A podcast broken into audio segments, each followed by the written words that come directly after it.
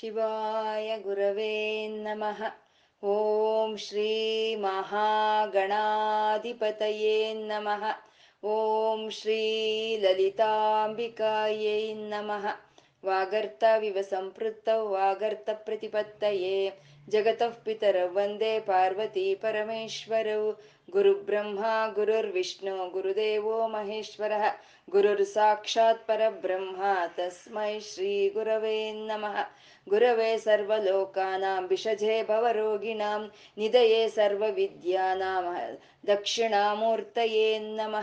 ज्ञानानन्दमयं देवं निर्मलस्फटिकाकृतिम् आधारं सर्वविद्यानां हयग्रीवमुपास्महे श्रुतिस्मृतिपुराणानाम् आलयं करुणालयं नमामि भगवत्पादशङ्करं लोकशङ्करम् अज्ञानां जाह्नवीतीर्थं विद्यातीर्थं विवेकिनां सर्वेषां सुखदं तीर्थं भारतीतीर्थमाश्रये सिन्दूरारुणविग्रहां त्रिनयनं माणिक्यमौळिस्फुरा तारानायकशेखरां स्मितमुखीमापीनवक्षोरुहां पाणिभ्यामलिपूर्णरत्नचषकं रक्तोत्पलं बिभ्रतिं सौम्यं रत्नगडस्थरक्तचरणां ಧ್ಯಾಯೇತ್ಪರಮಾಂಬಿಕಾಂ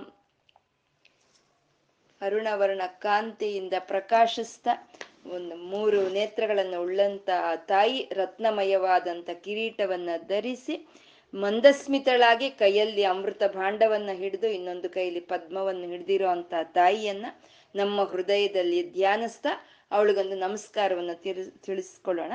ವಶಿನ್ಯಾದಿ ವಾಗ್ದೇವತೆಯರು ಮೊಟ್ಟ ಮೊದಲ ಬಾರಿ ಲಲಿತಾ ಸಹಸ್ರನಾಮವನ್ನ ಮಣಿದ್ವೀಪದಲ್ಲಿ ಪಾರಾಯಣ ಮಾಡ್ತಾರೆ. ಅದನ್ನ ಹೈಗ್ರೀವ್ರು ಅಗಸ್ತ್ರಿಗೆ ಹೇಳ್ತಾರೆ. ಅಗಸ್ತ್ರಿಂದ ಎಲ್ಲಾರ್ಗೂ ಬಂದು ಸೇರ್ತಾ ಇದೆ. ಅಮ್ಮ ಶ್ರೀಮಾತ ಶ್ರೀ ಮಹಾರಾಜ್ನಿ ಶ್ರೀಮತ್ ಸಿಂಹಾಸನೇಶ್ವರಿ ಸೃಷ್ಟಿ, ಸ್ಥಿತಿ, ಲಯ, ಕಾರಣಿಯಾದ ಅಮ್ಮನವರು ಚಿದಗ್ನಿ ಕುಂಡದಲ್ಲಿ ಎದ್ದು ಬರ್ತಾರೆ. ಆಗ ಬಂದಂತ ಅಮ್ಮನವರ ನಾಮ ವೈಭವ ರೂಪ ವೈಭವ ಮಂತ್ರ ವೈಭವ ಲೀಲಾ ವೈಭವ ಯೋಗ ವೈಭವಗಳಿಂದ ಅಮ್ಮನವ್ರನ್ನ ವರ್ಣನೆ ಮಾಡ್ತಾ ಇದ್ದಾರೆ. ಚಂಪಕಾಶೋಕ ಪುನ್ನಾಗ ಸೌಗಂಧಿಕ ಲಸತ್ಕಚ ಇಂದ ಹಿಡಿದು ಆ ಸರ್ವಾರುಣ ಅನವದ್ಯಾಂಗಿವರೆಗೂ ಹೇಳಿರೋ ಅಂತ ನಾಮಗಳು ಅಮ್ಮನವರ ರೂಪ ವೈಭವವನ್ನ ತಿಳಿಸ್ಕೊಡುತ್ತೆ. ಶ್ರೀಮದ್ ವಾಗ್ಭವ ಕೂಟೈಕ ಸ್ವರೂಪ ಮುಖ ಪಂಕಜ ಅನ್ನೋ ಕಡೆ ಐದು ನಾಮಗಳು ಅಮ್ಮನವರ ಮಂತ್ರ ವೈಭವವನ್ನ ಹೇಳುತ್ತೆ. ಇನ್ನ ಒಂದು ಬಂಡಾಸನ ಸಂಹಾರ ಅನ್ನೋದು ಲೀಲಾ ವೈಭವ. ಮತ್ತೆ ಈ ಕುಂಡಲಿನ ಉಪಾಸನೆ ಅನ್ನೋದು ಅದೇ ಯೋಗ ವೈಭವ ಅಂತ ಹೇಳ್ತೀವಿ. ವಶಿನ್ಯಾದಿ ವಾಗ್ದೇವತೆಯರು ಏನು ವರ್ಣನೆ ಮಾಡಿದ್ರೋ ಚಂಪಕಾಶೋಕ ಪುನ್ನಾಗ ಸೌಗಂಧಿಕ ಲಸತ್ಕಚ ಅಂತ ಆ ದಿವ್ಯ ಮಂಗಳ ವಿಗ್ರಹವನ್ನ ನಾವು ಹೃದಯದಲ್ಲಿ ಧ್ಯಾನಿಸ್ಕೋಬೇಕು. ಹೃದಯದಲ್ಲಿ ಧ್ಯಾನಿಸ್ಕೋಬೇಕು. ಆ ಹೃದಯದಲ್ಲಿ ಧ್ಯಾನಿಸ್ತಾ ಇರೋ ಅಂತ ರೂಪವನ್ನು ಜೊತೆಗೆ ಮಂತ್ರವನ್ನು ಜಪಿಸ್ತಾ ಇರ್ಬೇಕು. ಶ್ರೀಮದ್ ವಾಗ್ಭವ ಕೂಟೈಕ ಸ್ವರೂಪ, ಮುಖ, ಪಂಕಜ, ಆ ನಾಮಗಳನ್ನ ಜಪಿಸ್ಕೊಳ್ತಾ ಇರ್ಬೇಕು. ಅದು, ಆ ರೂಪವನ್ನ ಹೃದಯದಲ್ಲಿ ಧ್ಯಾನಿಸ್ತಾ, ಆ ಮಂತ್ರವನ್ನು ಜಪಿಸ್ಕೊಳ್ತಾ, ಆ ಮಂತ್ರವನ್ನ ನಮ್ಮ ಉಸಿರಿನ ಜೊತೆಗೆ ನಾವು ಅದನ್ನ ತಾದಾಪ್ಯವನ್ನು ಹೊಂದು ಮಾಡೋ ಅಂತದೇ ಕುಂಡಲಿನಿ ವಿದ್ಯೆ ಅಂತ ಸಾಮಾನ್ಯ ಹೇಳ್ತಾ ಇರ್ತಾರೆ, ಯಾವುದಾದ್ರೂ ಒಂದು ಜಪ, ಒಂದು ಮಂತ್ರ ಮಾಡೋವಾಗ ಉಸಿರನ್ನ, ನಮ್ಮ ಶ್ವಾಸಕ್ರಿಯೆಯನ್ನ, ಅದನ್ನ ನಾವು ಒಂದು ಗಮನಿಸ್ತಾ ಅದ್ರ ಜೊತೆಗೆ ಆ ಜಪವನ್ನು ಹೇಳ್ಕೋಬೇಕು. ಆ ಮಂತ್ರಾದಿ ದೇವತೆಯನ್ನ ಹೃದಯದಲ್ಲಿ ಧ್ಯಾನಿಸ್ಬೇಕು ಅಂತ ಹೇಳ್ತಾ ಇರ್ತಾರೆ. ಅಂದ್ರೆ ನಾವು ಯಾವ ಒಂದು ವಿಗ್ರಹವನ್ನ ಅವರು ವರ್ಣನೆ ಮಾಡಿದಾರೋ, ಆ ವಿಗ್ರಹಕ್ಕೂ, ಆ ಮಂತ್ರಕ್ಕೂ, ಈ ಶ್ವಾಸಕ್ಕೂ ಯಾವುದು ಭೇದ ಇಲ್ಲ ಎರಡು ಎಲ್ಲ ಒಂದೇ, ಮೂರು ಒಂದೇನೆ ಅಂತ ಪ್ರಾಣಶಕ್ತಿ ಸ್ವರೂಪಿಣಿ ಅಮ್ಮನವರು ಅಂತ. ಈ ರೀತಿ ರೂಪವನ್ನ ಹೃದಯದಲ್ಲಿ ಧ್ಯಾನಿಸೋದು, ಮಂತ್ರವನ್ನ ಜಪಿಸೋದು, ಮತ್ತೆ ಆ ಶ್ವಾಸದೊಂದಿಗೆ ಅದನ್ನ ನಾವು ಗಮನ, ಗಮನಿಸ್ಕೊಳ್ಳೋದು, ನಮ್ಮ ಶ್ವಾಸಕ್ರಿಯೆಯನ್ನ ನಾವು ಗಮನಿಸ್ಕೊಳ್ಳೋ ಅಂತದೇ ಒಂದು ದೊಡ್ಡ ಉಪಾಸನೆ. ಇವು ಮೂರನ್ನ ಉಪಾಸನಾ ಬ್ರಹ್ಮ ಅಂತ ಹೇಳ್ತಾರೆ. ಇದನ್ನ ಉಪಾಸನೆ ಮಾಡ್ಬೋದು ನಾವು, ಉಪಾಸನಾ ಬ್ರಹ್ಮ ಅಂತ ಹೇಳ್ತಾರೆ. ಇನ್ನು ಎರಡನೇದು ಜ್ಞೇಯ ಬ್ರಹ್ಮ ಅಂತ ಹೇಳ್ತಾರೆ. ಅದು ನಿರ್ಗುಣಾಕಾರ. ಆ ಜ್ಞೇಯ ಬ್ರಹ್ಮದಲ್ಲಿ ಯಾವ ಉಪಾಸನೆಯೂ ಇರಲ್ಲ, ಯಾವ ರೂಪವೂ ಇರಲ್ಲ. ಯಾವ ಮಂತ್ರವೂ ಇರಲ್ಲ. ಸುಮ್ಮನೆ ಅದು ಜ್ಞಾನ, ಅದು ಜ್ಞಾನದಿಂದ, ಭಕ್ತಿಯಿಂದ ನಾವು ಆ ನಿರ್ಗುಣಾಕಾರವನ್ನ, ಆ ಜ್ಞೇಯ ಬ್ರಹ್ಮನನ್ನ ನಾವು ತಿಳ್ಕೋಬಹುದು. ಅಷ್ಟೇ ಅದನ್ನೇನಿದ್ರು ತಿಳ್ಕೋದು ಅಷ್ಟೇ ಅದರಲ್ಲಿ ಯಾವ ಉಪಾಸನೆ ಅಂತ ಮಾಡೋ ಅಂತ ಇದಿಲ್ಲ. ಉಪಾಸನಾ ಬ್ರಹ್ಮ, ಜ್ಞೇಯ ಬ್ರಹ್ಮ ಅಂತ. ಇವಾಗ ಉಪಾಸನಾ ಬ್ರಹ್ಮ ಹೇಳಿದ್ರು ಒಂದು ರೂಪವನ್ನು ಹೇಳಿದ್ರು, ಮಂತ್ರವನ್ನು ಹೇಳಿದ್ರು ಕುಂಡಲಿಯನ್ನ ಹೇಳಿದ್ರು. ಇನ್ ಮುಂದೆ ಅಗ್ನೇಯ ಬ್ರಹ್ಮನನ್ನ ಹೇಳ್ತಾರೆ. ಇದನ್ನ ನಿಶಬ್ದ ನಾಮಗಳು ಅಂತ ಹೇಳ್ತಾರೆ ಅದು. ಅದು ನಿರಾ ನಿರಾಶ್ರಯ ಇಂದ ಹಿಡಿದು ಒಂದು ಒಂದಷ್ಟು ನಾಮಗಳನ್ನ ನಿರ್ಗುಣ ಬ್ರಹ್ಮ ಅಂತ ಹೇಳ್ತಾರೆ. ಅದನ್ನ ಜ್ಞೇಯ ಬ್ರಹ್ಮ ಅಂತ ಹೇಳ್ತಾರೆ. ಅದು ತಿಳ್ಕೋಬೇಕು ಅಂತ. ಅಂದ್ರೆ ನಮ್ಮಲ್ಲಿ ಭಕ್ತಿ ಗಟ್ಟಿಯಾಗಿರ್ಬೇಕು. ಆ ಜ್ಞೇಯ ಬ್ರಹ್ಮನನ್ನ, ಆ ನಿರ್ಗುಣಾಕಾರ ಪರಬ್ರಹ್ಮನನ್ನ ನಾವು ತಿಳ್ಕೋಬೇಕು ಅಂದ್ರೆ ಜ್ಞಾನ ಗಟ್ಟಿಯಾಗಿರ್ಬೇಕು, ಭಕ್ತಿ ಗಟ್ಟಿಯಾಗಿರ್ಬೇಕು. ಆ ಭಕ್ತಿ ಹೇಗೆ ಬರುತ್ತೆ ನಮ್ಗೆ? ಆ ಜ್ಞಾನ ಹೇಗೆ ಬರುತ್ತೆ? ಆ ಭಕ್ತಿ ಹೇಗೆ ವೃದ್ಧಿ ಆಗುತ್ತೆ ಅನ್ನೋದನ್ನ ಭವಾನಿಯಿಂದ ಹಿಡಿದು ಶಾತೋದರಿವರೆಗೂ ಇಪ್ಪತ್ತು ನಾಮಗಳಲ್ಲಿ ಹೇಳ್ತಾ ಇದ್ದಾರೆ. ಅಂದ್ರೆ ಉಪಾಸನಾ ಬ್ರಹ್ಮ ಅಂತ ಉಪಾಸನೆಯನ್ನು ಯಾವ ರೀತಿ ಮಾಡೋದು ಅಂತ ತೋರಿಸ್ಕೊಟ್ಟವ್ರು, ಇವಾಗ ಆ ಉಪಾಸನಾ ನಾಮಗಳನ್ನ ಹೇಳ್ತಾ ಇದ್ದಾರೆ ಭವಾನಿಯಿಂದ ಇಪ್ಪತ್ತು ನಾಮಗಳು, ಒಂದು ಶಾತೋದರಿ ಶಾಂತಿಮತಿವರೆಗೂ ಇರುವಂತ ನಾಮಗಳು. ಇದನ್ನ ಶಾಂಭವಿ ವಿದ್ಯೆ ಅಂತ ಹೇಳ್ತಾರೆ. ನಾವು ಮೊದಲೇ ಹೇಳ್ಕೊಂಡ್ವಿ ಲಲಿತಾ ಸಹಸ್ರನಾಮ ಅನ್ನೋದು ಒಂದು ದ್ರಾಕ್ಷಿ ತೋಟ ಇದ್ದ ಹಾಗೆ. ದ್ರಾಕ್ಷಿ ತೋಟದಲ್ಲಿ ಗೊಂಚಲು ಗೊಂಚಲು ಗೊಂಚಲು ಗೊಂಚಲು ಬಿಟ್ಟಿರುತ್ತೆ ದ್ರಾಕ್ಷಿ. ಹಾಗೆ ಲಲಿತಾ ಸಹಸ್ರನಾಮದಲ್ಲಿ ಗುಂಪು ಗುಂಪಾಗಿ ಗುಂಪು ಗುಂಪಾಗಿ ಇರುತ್ತೆ ನಾಮಗಳು. ದ್ರಾಕ್ಷಿ ತೋಟದಲ್ಲಿ ಎಲ್ಲಾ ಹಣ್ಣುಗಳು ಒಂದೇ ರುಚಿ ಇರುತ್ತೆ. ಈ ಲಲಿತಾ ಸಹಸ್ರನಾಮ ಅನ್ನೋ ದ್ರಾಕ್ಷಿ ತೋಟದಲ್ಲಿ ಒಂದೊಂದು ಗುಂಪಿನಲ್ಲಿ ಒಂದೊಂದು ರುಚಿ ಇರುತ್ತೆ. ಇಲ್ಲಿ ಹೇಳ್ತಾ ಇರುವಂತ ಇರುವ ಇಪ್ಪತ್ತು ನಾಮಗಳನ್ನ ಶಾಂಭವಿ ವಿದ್ಯೆ ಅಂತ ಹೇಳ್ತಾರೆ.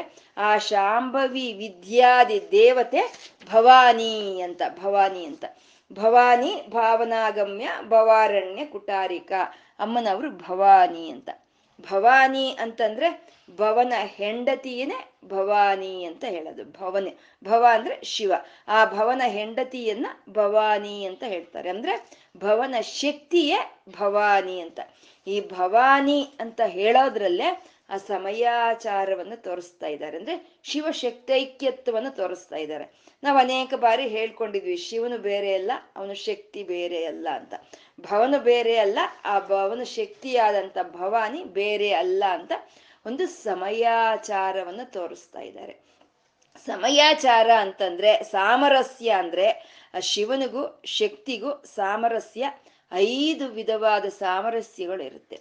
ಒಂದು ನಾಮ ಸಾಮರಸ್ಯ ರೂಪ ಸಾಮರಸ್ಯ ಅಧಿಸ್ ಅಧಿಷ್ಠಾನ ಸಾಮರಸ್ಯ ಅನುಷ್ಠಾನ ಸಾಮರಸ್ಯ ಅವಸ್ಥಾ ಸಾಮರಸ್ಯ ಅಂತ ಸಾಮರಸ್ಯಗಳು ಐದು ವಿಧವಾಗಿರುತ್ತೆ. ಐದು ವಿಧವಾಗಿ ಅವರು ಯಾವ ರೀತಿ ಸಮವಾಗಿದ್ದಾರೆ ಅಂತ.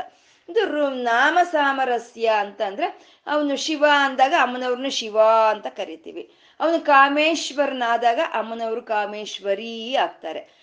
ಅವನು ಭವನಾದಾಗ ಅಮ್ಮನವರು ಭವಾನಿ ಆಗ್ತಾರೆ. ಹಾಗೆ ರುದ್ರ ಆದಾಗ ರುದ್ರಾಣಿ ಆಗ್ತಾರೆ. ಅದನ್ನ ನಾವು ನಾಮ ಸಾಮರಸ್ಯ ಅಂತ ಕರಿತೀವಿ. ಇನ್ನು ರೂಪ ಸಾಮರಸ್ಯವಂತೂ ಇಬ್ರು ಒಂದೇ ರೀತಿ ಇರ್ತಾರೆ. ಒಂದೇ ರೀತಿ ಇರುವಂತಹದ್ದನ್ನೇ ರೂಪ ಸಾಮರಸ್ಯ ಅಂತ ಹೇಳ್ತಾರೆ. ಇದನ್ನ ಶಂಕರರು ಇನ್ನೂ ಒಂದು ಹೆಜ್ಜೆ ಮುಂದೆ ಹೋಗಿ ತ್ವಯಾ ಹೃತ್ವ ವಾಮಂ ವಪುಹು ಅಪರಿತೃಪ್ತೇನ ಮನಸ ಅಂತ ಅಂದ್ರು ಶಿವನು ಪ್ರೀತಿಯಿಂದ ಒಂದು ಅತ್ಯಂತ ವಾತ್ಸಲ್ಯದಿಂದ ಅಮ್ಮನವರಿಗೆ ಅರ್ಧ ಶರೀರವನ್ನ ಹಂಚಿ ಕೊಟ್ರೆ ಆ ಪರಿತೃಪ್ತೇನ ಮನಸ ತೃಪ್ತಿ ಆಗ್ಲಿಲ್ವಂತೆ ಅಮ್ಮನವರಿಗೆ. ಅರ್ಧ ಶರೀರ ಕೊಟ್ರೆ ನೀನ್ ನಂಗೆ ತೃಪ್ತಿ ಆಗಲ್ಲ ಅಂತ ಒಳಕ್ಕಡೆಗೆ ಹೇಳ್ಕೊಂಡ್ಬಿಟ್ಲಂತೆ, ಶಿವನ ಪೂರ್ತಿ ತನ್ನ ಒಳಕ್ಕೆ ಹೇಳ್ಕೊಂಡ್ಬಿಟ್ಲಂತೆ. ಹಾಗಾದ್ರೆ ಶಿವ ಅಂತಾನೆ ಹೇಳು, ನನ್ನ ನನ್ನಲ್ಲಿ ನಾನು ಹೇಳ್ಕೊಂಡಿದ್ದೀನಲ್ಲ ಶಿವ ಅಂತಾನೆ ಹೇಳು ಅಂದ್ರೆ ಶಿವ ಅಂತ ಪೂರ್ತಿ ಹೇಳಕ್ಕಾಗಲ್ಲ. ಯಾಕೆಂದ್ರೆ ನೀನು ಕೆಂಪು ವರ್ಣದಿಂದ ಕಾಣಿಸ್ತಾ ಇದೀಯ. ಶಿವನು ಬಿಳಿ ಬಣ್ಣ. ಕೆಂಪು ವರ್ಣದಿಂದ ಕಾಣಿಸ್ತಾ ಇದೀಂದ್ರೆ ಅದು ನೀನೆ. ಮತ್ತೆ ವಕ್ಷೋಜಗಳು ಕಾಣಿಸ್ತಾ ಇದೆ. ಮತ್ತೆ ಮೂರು ನೇತ್ರಗಳು ತಲೆ ಮೇಲೆ ಚಂದ್ರ ಕಾಣಿಸ್ತಾ ಇದ್ದಾನೆ ಅಂತ ಅಂದ್ರೆ ನಿನ್ನ ಒಳಗೆ ಶಿವನ್ ಇದ್ದಾನೆ ಅಂತ. ಅಂದ್ರೆ ಇಬ್ರು ಒಬ್ರಿಗೊಬ್ರೆ ಐಕ್ಯವಾಗಿ ಇರೋ ಅಂತ ಆ, ಅರ್ಧನಾರೀಶ್ವರ ತತ್ವವೇ ರೂಪ ಸಾಮರಸ್ಯ ಅಂತ ಹೇಳಿದ್ರು ರೂಪ. ಒಂದೇ ರೀತಿ ಇರ್ತಾರೆ ಇಬ್ರುನು. ಅಥವಾ ಬೇರೆ ಬೇರೆ ರೂಪಗಳಲ್ಲಿ ಇದ್ರೂ ಅವನು ಹೇಗಿದ್ರೆ ಅಮ್ಮನವರು ಹಾಗೆ ಬರ್ತಾಳೆ. ಅವನು ಆದಿ ಕಿರಾತಕನಾಗಿ ಬಂದ್ರೆ ಅಮ್ಮನವರು ಆದಿ ಶಬರಿಯಾಗಿ ಬರ್ತಾರೆ. ಹಾಗೆ ಅವನು ಹೇಗಿದ್ರೆ ಹಾಗೆ, ಯಾವ ಹೆಸರಿದ್ರೆ ಅದೇ ಹೆಸರು, ಯಾವ ರೂಪ ಇದ್ರೆ ಅದೇ ರೂಪ. ಅದನ್ನ ನ ರೂಪ ಸಾಮರಸ್ಯ ಅಂತ ಹೇಳ್ತಾರೆ. ಅಧಿಷ್ಠಾನ ಸಾಮರಸ್ಯ ಅಂದ್ರೆ ಅವರು ಯಾವ್ದ್ರ ಮೇಲೆ ಅಧಿಷ್ಠಾನವಾಗಿ ಕೂತಿದಾರೋ ಅದನ್ನ ಅಧಿಷ್ಠಾನ ಸಾಮರಸ್ಯ ಅಂತ ಹೇಳ್ತಾರೆ.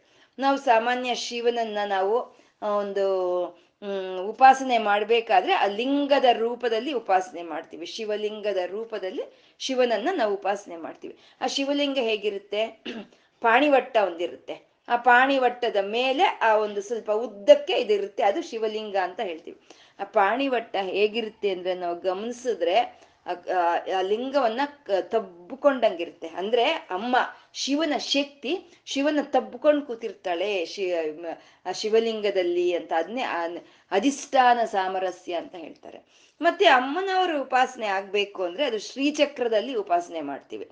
ಆ ಶ್ರೀಚಕ್ರದಲ್ಲಿ ಬಿಂದು ಅನ್ನೋದು ಶಿವನಾದ್ರೆ ತ್ರಿಕೋಣ ಅನ್ನೋದು ಅಮ್ಮನವರು. ಅಂದ್ರೆ ಶ್ರೀಚಕ್ರದಲ್ಲಿ ಇಬ್ರು ಇರ್ತಾರೆ. ಲಿಂಗದೊಂದಿಲ್ಲೂ ಇಬ್ರು ಇರ್ತಾರೆ. ಅದನ್ನ ಅಧಿಷ್ಠಾನ ಸಾಮರಸ್ಯ ಅಂತ ಹೇಳ್ತಾರೆ. ಇನ್ನು ಅನುಷ್ಠಾನ ಸಾಮರಸ್ಯ ಅಂತಂದ್ರೆ ಅವ್ರು ಮಾಡೋ ಅಂತ ಕೆಲ್ಸಗಳನ್ನ ಅನುಷ್ಠಾನ ಅಂತ. ಏನ್ ಅನುಷ್ಠಾನ ಮಾಡ್ಕೊಂಡಿದೀಯ ನೀನು ಅಂತ ಕೇಳ್ತೀವಲ್ವ? ಅಂದ್ರೆ ಅವ್ರು ಮಾಡೋ ಅಂತ ಕೆಲ್ಸಗಳು. ಏನ್ ಅವ್ರು ಮಾಡೋ ಅಂತ ಕೆಲ್ಸಗಳು? ಸೃಷ್ಟಿ, ಸ್ಥಿತಿ, ಲಯ, ತಿರೋಧಾನ, ಅನುಗ್ರಹ ಅನ್ನೋ ಕಾರ್ಯಗಳು ಅವ್ರು ಮಾಡೋದು. ಇದರಲ್ಲಿ ಸೃಷ್ಟಿ, ಸ್ಥಿತಿ ಅನ್ನೋದು ಅಮ್ಮನವ್ರ ಕೆಲಸ. ಲಯ, ತಿರೋಧಾನ, ಅನುಗ್ರಹ ಅನ್ನೋದು ಶಿವನ ಕೆಲಸ. ಆದ್ರೆ ಸೃಷ್ಟಿ ಸ್ಥಿತಿ ಕಾರ್ಯಗಳನ್ನು ಮಾಡೋವಾಗ ಅಮ್ಮನವರು ಶಿವನ ಅದಕ್ಕೆ ಸಹಕರಿಸ್ತಾನೆ. ಶಿವನ ಮಾಡೋ ಅಂತ ಒಂದು ಲಯ ಕಾರ್ಯದಲ್ಲಿ ಅಮ್ಮನವರು ಸಹಕರಿಸ್ತಾರೆ. ಒಬ್ಬರು ಒಬ್ರು ಸಾಮರಸ್ಯ ಸಹಸ್ಕ ಸಹಕಾರ ಮಾಡ್ಕೊಳ್ತಾರೆ. ಇಲ್ಲ ಅಂದ್ರೆ ಅಮ್ಮ ಸೃಷ್ಟಿ ಮಾಡ್ತಾ ಇದ್ದೀನಿ, ಸ್ಥಿತಿ ಮಾಡ್ತಾ ಇದ್ದೀನಿ, ನಿನ್ ಪಾಡಿಗೆ ನೀನ್ ಸೃಷ್ಟಿ ಮಾಡ್ಕೊ, ನನ್ ಪಾಡಿಗೆ ನಾನು ಲಯ ಮಾಡ್ತೀನಿ ಅಂದ್ರೆ ಅಲ್ಲಿ ಸೃಷ್ಟಿಯಲ್ಲಿರುತ್ತೆ. ಮಾಡೋ ಅಂತ ಕೆಲಸದಲ್ಲಿ ಒಬ್ರಲ್ಲಿ ಒಬ್ರು ಒಂದು ಕೋಆಪರೇಷನ್ ಅಂತ ಹೇಳ್ತೀವಿ. ಆ ರೀತಿ ಒಂದು ಸಾಮರಸ್ಯ ಅನ್ನೋದು ಇರುತ್ತೆ. ಅದನ್ನ ಅನುಷ್ಠಾನ ಸಾಮರಸ್ಯ ಅಂತ ಹೇಳ್ತಾರೆ. ಇನ್ನು ಅವಸ್ಥಾ ಸಾಮರಸ್ಯ ಅಂತಂದ್ರೆ ಜಾಗೃತ್ ಸ್ವಪ್ನ ಸುಷುಪ್ತಿಗಳಲ್ಲಿ ಇವು ಅವಸ್ಥಾ, ಅವಸ್ಥೆ ಅಂತ ಕರಿತೀವಿ. ಈ ಅವಸ್ಥೆಯಲ್ಲೂ ಇಬ್ರು ಇರ್ತಾರೆ. ಮತ್ತೆ ಶಿವನು ಸ್ಮಶಾನದಲ್ಲಿ ಇದ್ರೆ ಅಮ್ಮ ಅಲ್ಲೇ ಇರ್ತಾಳೆ. ನೀನು ಸ್ಮಶಾನದಲ್ಲಿ ಇದ್ಕೋಪ್ಪ ನಾನು ಕೈಲಾಸದಲ್ಲಿ ಇರ್ತೀನಿ ಅಂತ ಹೇಳಲ್ಲ. ಶಿವನ್ ಎಲ್ಲಿದ್ರೆ ಅಲ್ಲೇ ಇರ್ತಾಳೆ ಆ ಶಕ್ತಿ ಅನ್ನೋದು. ಮತ್ತೆ ಅವನು ಅವಳು, ಅವನು ಕೈಲಾಸದಲ್ಲಿದ್ರೆ ಅವಳು ಕೈಲಾಸದಲ್ಲೇ ಇರ್ತಾಳೆ. ಇದನ್ನ ನಾವು ಆ ಒಂದು ಅನುಷ್ಠಾ, ಅಧಿಷ್ಠಾನ ಸಾಮರಸ್ಯ ಅಂತ ಕ, ಅವಸ್ಥಾ ಸಾಮರಸ್ಯ ಅಂತ ಕರಿತೀವಿ. ಈ ರೀತಿ ಐದು ವಿಧವಾದ ಸಾಮರಸ್ಯಗಳಲ್ಲೂ ಅವರಲ್ಲಿ ಸಾಮರಸ್ಯ ಅನ್ನೋದು ಇರುತ್ತೆ. ಈಗ ಅವನು ಭವನಾದ ಅಮ್ಮನವರು ಭವಾನಿ ಆದ್ರು ಭವಾನಿ ಅಂತ ಇದ್ದಾರೆ. ಈ ಭವಾನಿ ಅನ್ನೋದು ಶಿವ ಅಂತ ಇಲ್ಲಿವರೆಗೂ ಬಂದಿದ್ದ ನಾಮಗಳಿಗೆ ಅಧಿಷ್ಠಾನ ದೇವತೆ ಶಿವ ಅಂತ ಹೇಳೋದು. ಇವಾಗ ಇಲ್ಲಿಂದ ಬರ್ತಾ ಇರೋ ಅಂತ ಈ ಶಾಂಭವಿ ವಿದ್ಯೆಗೆ ಅಧಿಷ್ಠಾನ ದೇವತೆ ಭವಾನಿ ಅಂತ ಹೇಳೋದು. ಈ ಶಿವ ಅನ್ನೋದು, ಭವಾನಿ ಅನ್ನೋದು, ಉಮಾ ಅನ್ನೋದು ಅಮ್ಮನವ್ರಿಗೆ ಇರೋ ಅಂತ ರಹಸ್ಯ ನಾಮಗಳು ಅಂತ ಹೇಳ್ತಾರೆ ಇವರ, ರಹಸ್ಯ ನಾಮಗಳು ಅಂತ. ಭವಾನಿ ಅಂದ್ರೂ ಶಿವ ಅಂತ ಅದು ಸಂಖ್ಯಾಶಾಸ್ತ್ರದ ಪ್ರಕಾರ ಪರಿಶೀಲನೆ ಮಾಡಿದ್ರೆ ಒಂಬತ್ತು ಬರುತ್ತಂತೆ. ಅಲ್ಲಿ ಶಿವಗೋ, ಇಲ್ಲೂ ಭವಾನಿಗೋ, ಅಲ್ಲಿ ಉಮಾಗೋ, ಮೂರಕ್ಕೂ ಒಂಬತ್ತು ಸಂಖ್ಯೆ ಬರುತ್ತಂತೆ. ಒಂಬತ್ತು ಸಂಖ್ಯೆ ಅನ್ನೋದು ಪರಿಪೂರ್ಣತ್ವವನ್ನು ಸೂಚನೆ ಮಾಡುತ್ತೆ. ಒಂಬತ್ತು ಅನ್ನೋದು ಪರಬ್ರಹ್ಮನನ್ನು ಸೂಚನೆ ಮಾಡುತ್ತೆ. ಅದಕ್ಕೆ ನಾವು ಆ ನವ ಅನ್ನೋದು, ಆ ನವ ಅನ್ನೋ ಒಂದರಿಂದ ನಾವು ಯಾವ ಉತ್ಸವಗಳು ಮಾಡ್ಕೊಂಡ್ರು ಅದನ್ನ ಬ್ರಹ್ಮೋತ್ಸವ ಅಂತ ಕರಿತೀವಿ. ಇವಾಗ ನವರಾತ್ರಿ ನವರಾತ್ರಿ ಉತ್ಸವಗಳು ಅಂದ್ರೆ ನವರಾತ್ರಿ ಬ್ರಹ್ಮೋತ್ಸವ ಅಂತ ಹೇಳ್ತೀವಿ. ಅಂದ್ರೆ ಆ ಒಂದು ಪ, ಪರಿಪೂರ್ಣತ್ವವನ್ನು ಸೂಚನೆ ಮಾಡುವಂಥದ್ದೇ ನವ ಅಂತ ಹೇಳೋದು. ಪ್ರಪಂಚ ಎಲ್ಲ ನವನೇ. ನವ ನವಾವ ನವಾವರಣ ಚಕ್ರ, ನವರಸಗಳು, ಮತ್ತೆ ನಾವು ಗರ್ಭದಲ್ಲಿ ಇರುವಂತ ಕಾಲವು ಅದು ನವವೇ. ಹಾಗೆ ಈ ನವ ನವ ಈ ಪ್ರಪಂಚ ಎಲ್ಲ ಈ ಒಂಬತ್ತರಿಂದ ತುಂಬಿಕೊಂಡಿರೋ ನವ, ಆ ಭವಾನಿಯ ಒಂದು ಸಂಖ್ಯಾಶಾಸ್ತ್ರ ಪ್ರಕಾರ ಒಂಬತ್ತು ನವ ಅಂತ ಬರುತ್ತೆ. ಅವಳಿಗೆ ಪರಿಪೂರ್ಣಳು ಅಂತ ಹೇಳೋ ಅಂತದ್ದು ಭವಾನಿ ನಾಮ ಅಂತ. ಮತ್ತೆ ನವ ಅಂತಂದ್ರೆ ನಿತ್ಯ ನೂತನ, ನಿತ್ಯ ನೂತನತ್ವವನ್ನೇ ನಾನು ನವ ಅಂತ ಹೇಳ್ತೀವಿ. ನವ ಅಂತಂದ್ರೆ ನಿತ್ಯ ನೂತನ ಅಂತ. ಅಮ್ಮ ಚೈತನ್ಯ ಸ್ವರೂಪಿಣಿ, ಆ ಚೈತನ್ಯ ಹರಿತಾ ಇದೆ. ಪ್ರಪಂಚದಲ್ಲೆಲ್ಲ ಆ ಚೈತನ್ಯ ಪ್ರವಾಹ ಅನ್ನೋದು ಹರಿತಾ ಇದೆ. ಹರಿತಾ ಇರೋ ಚೈತನ್ಯ ಪ್ರವಾಹ ಯಾವಾಗ್ಲೂ ನಿತ್ಯ ನೂತನವಾಗೇ ಇರುತ್ತೆ. ನಿಂತ್ಕೊಂಡಿರೋದಾದ್ರೆ ಸ್ಟ್ಯಾಗ್ನೇಟ್ ಆಗಿರೋದಾದ್ರೆ ಅದು ಅದು ಅದರಲ್ಲಿ ಒಂದು ನೂತನತ್ವ ಇರೋದಿಲ್ಲ. ಇವಾಗ ಒಂದು ಕಡೆ ಒಂದು ನೀರು ಬಂದು ನಿಂತ್ಕೊಂಡ್ ಬಿಟ್ಟಿದೆ ಅಂದ್ರೆ ಅದು ನೂತನವಾಗಿರುವಂತ ಜಲ ಅಲ್ಲ ಅದು. ಅದೇ ನದಿ ಓಡ್ತಾ ಇದೆ ಓಡ್ತಾ ಇದೆ ನದಿ ಅಂದ್ರೆ ಆ ಓಡೋ ಅಂತ ನದಿಯಲ್ಲಿ ಇರುವಂತ ನೀರು ಎಲ್ಲವೂ ಅವು ನೂತನವಾಗಿ ಇರುವಂತವೆ ನಾವು ನದಿ ಮುಂದೆ ಹೋಗಿ ಯಾವುದೋ ಒಂದು ಪಾಯಿಂಟ್ ಒಂದು ನಿಂತ್ಕೊಂಡ್ವಿ ಅಂತ ಅಂದ್ರೆ ಅದು ಬೆಳಗ್ಗೆಯಿಂದ ನಾವು ಸಂಜೆವರೆಗೂ ನಿಂತ್ಕೊಂಡ್ರು ನಮ್ಮ ಮುಂದೆ ಹರಿದು ಹೋಗೋ ಅಂತ ಆ ನೀರು ಯಾವಾಗ್ಲೂ ನೂತನವಾಗೇ ಇರುತ್ತೆ. ಆ ನೂತನತ್ವವನ್ನು ತೋರಿಸೋ ಅಂತದ್ದೇ ಆ ಅಮ್ಮನವರ ಚೈತನ್ಯ, ಅದು ಭವಾನಿ ಅಂತ ಹೇಳಿದ್ರು. ಮತ್ತೆ ಭವ ಅಂತಂದ್ರೆ ಶಿವನ ಅಷ್ಟಮೂರ್ತಿ ಶಿವ ಅಂತ ಹೇಳ್ತೀವಿ. ಅಂದ್ರೆ ಆಕಾಶ, ವಾಯು, ಅಗ್ನಿ, ನೀರು, ಭೂಮಿ, ಸೂರ್ಯ, ಚಂದ್ರ ನಮ್ಮ ಮನಸ್ಸು ಸೇರಿದ್ರೆ ಎಂಟಾಯ್ತು. ಈ ಎಂಟ ಮೂರ್ತಿಗಳಲ್ಲೇ ಶಿವನು ಇದ್ದಾನೆ ಅಂತ. ಆ ಎಂಟು ಮೂರ್ತಿಗಳಿಗೂ ಎಂಟು ಹೆಸರುಗಳು ಇರುತ್ತೆ. ಅದರಲ್ಲಿ ಜಲಸ್ವರೂಪನಾದಂತ ಶಿವನ ಹೆಸರು ಭವ ಅಂತ. ಅಂದ್ರೆ ಅಮ್ಮನವರು ಜಲಸ್ವರೂಪಿಣಿ ಅಂತ ಹೇಳೋವಂಥದ್ದು ಅದಕ್ಕೆ ಜಲಸ್ವರೂಪಿಣಿ ಆದ ಅಮ್ಮನವರು ನಿತ್ಯ ನೂತನ ನವ ಅಂತ ಹೇಳಿದ್ರು. ಅಂದ್ರೆ ಜಲ, ನೀರು ಯಾವಾಗ್ಲೂ ನಮ್ಗೆ ನೂತನವೇ ಅಲ್ಲ. ನೂತನ, ಯಾವಾಗ್ಲೂ ನೂತನವೇ ಅದು. ಇವಾಗ ಏನೋ ಒಂದು ಆಹಾರವನ್ನು ನಾವು ತಿಂದ್ವಿ ಅಂತ ಅಂದ್ರೆ ನಾಲ್ಗೆ ಮೇಲೆ ಇಟ್ಕೊಂಡು, ಪ, ಇದು ಯಾವಾಗ್ಲೂ ಇದೇ ರುಚಿನ ಅಂತ ನಮ್ಗೆ ಅನ್ಸ್ಬೋದು.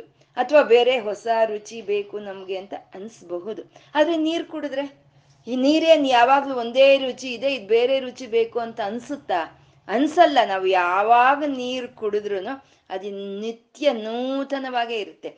ಬಾಯರ್ಕೆ ಹಾಕ್ತಾ ಇದ್ರೆ ನಾವು ಆ ನೀರು ಕುಡಿದ್ರೆ ಇವಾಗ್ಲೇ ಕುಡಿತಾ ಇದ್ದೀವಿ ಜೀವನದಲ್ಲಿ ಅನ್ನೋಷ್ಟು ನಿತ್ಯ ನೂತನತ್ವ ಅಲ್ಲಿರುತ್ತೆ. ಅಂದ್ರೆ ಜಲಸ್ವರೂಪಿಣಿಯಾದ ಭವಾನಿ ನಿತ್ಯ ನೂತನಳು ಅಂತ ಭವಾನಿ ಅಂತಂದ್ರು.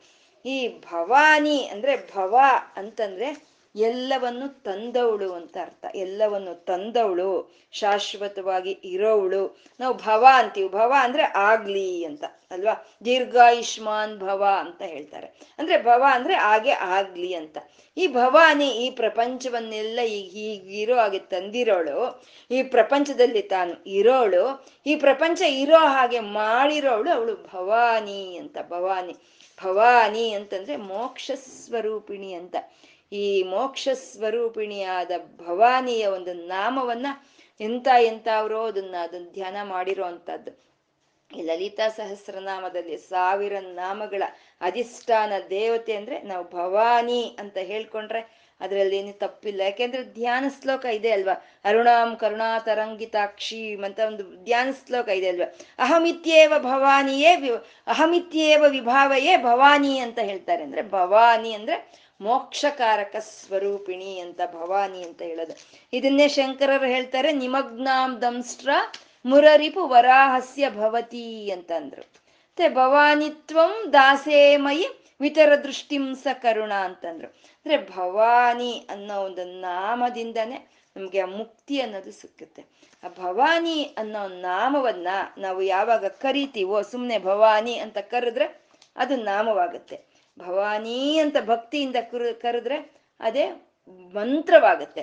ಇನ್ನು ತತ್ವದಳಕ್ಕೆ ಹೋದ್ರೆ ಮೋಕ್ಷಕಾರಿಣಿ, ಆ ಮಹಾ ಒಂದು ತತ್ವ ಸ್ವರೂಪಿಣಿ ಅನ್ನೋದೇ ಆಗುತ್ತೆ. ಹಾಗೆ ಭವಾನಿ ಅಂತ ನಿತ್ಯ ನೂತನಳು, ಆ ಭವನ ಶಕ್ತಿಯಾದಂತ ತಾಯಿ, ಅವಳು ಭವಾನಿ, ಅವಳು ಜಲಸ್ವರೂಪಿಣಿ ಅಂತ ಹೇಳ್ತಾ, ಆ ಭವಾನಿಯ ಒಂದು ಉಪಾಸನೆಯಿಂದ ಯಾವ ರೀತಿ ಮಾಡಬೇಕು ಆ ಭವಾನಿಯ ಉಪಾಸನೆ ಹಾಗೆ ಅಂತಂದ್ರೆ ಭಾವನಾ ಗಮ್ಯ ಅಂತ ಇದ್ದಾರೆ. ಆ ಭವಾನಿ ಭವಾನಿ ಅನ್ನೋ ಹೆಸರೇ ಸಾಕು. ನಾವು ಭಕ್ತಿಯಿಂದ, ಶ್ರದ್ಧೆಯಿಂದ ಭವಾನಿ ಅನ್ನೋ ಒಂದು ನಾಮವನ್ನ ನಾವು ಉಚ್ಚಾರಣೆ ಮಾಡ್ಕೊಳ್ತಾ ಇದ್ರೆ ಅದರಲ್ಲೂ ಗರ್ಭಿಣಿ ಸ್ತ್ರೀಯರು ಈ ಭವಾನಿ ನಾಮವನ್ನ ಜಪವಾಗಿ ಮಾಡ್ಕೊಳ್ತಾ ಇದ್ರೆ ಅವರು ಪ್ರಾಣ ಶಕ್ತಿ ಅನ್ನೋದು ಅತ್ಯಂತ ಒಂದು ರಮಣೀಯವಾಗಿ ಅದು ಚಲಿಸುತ್ತಂತೆ. ಹಾಗೆ ಯಾಕೆಂದ್ರೆ ಪ್ರಾಣಶಕ್ತಿ ಸ್ವರೂಪಿಣಿ ಭವಾನಿ ಅಂತ.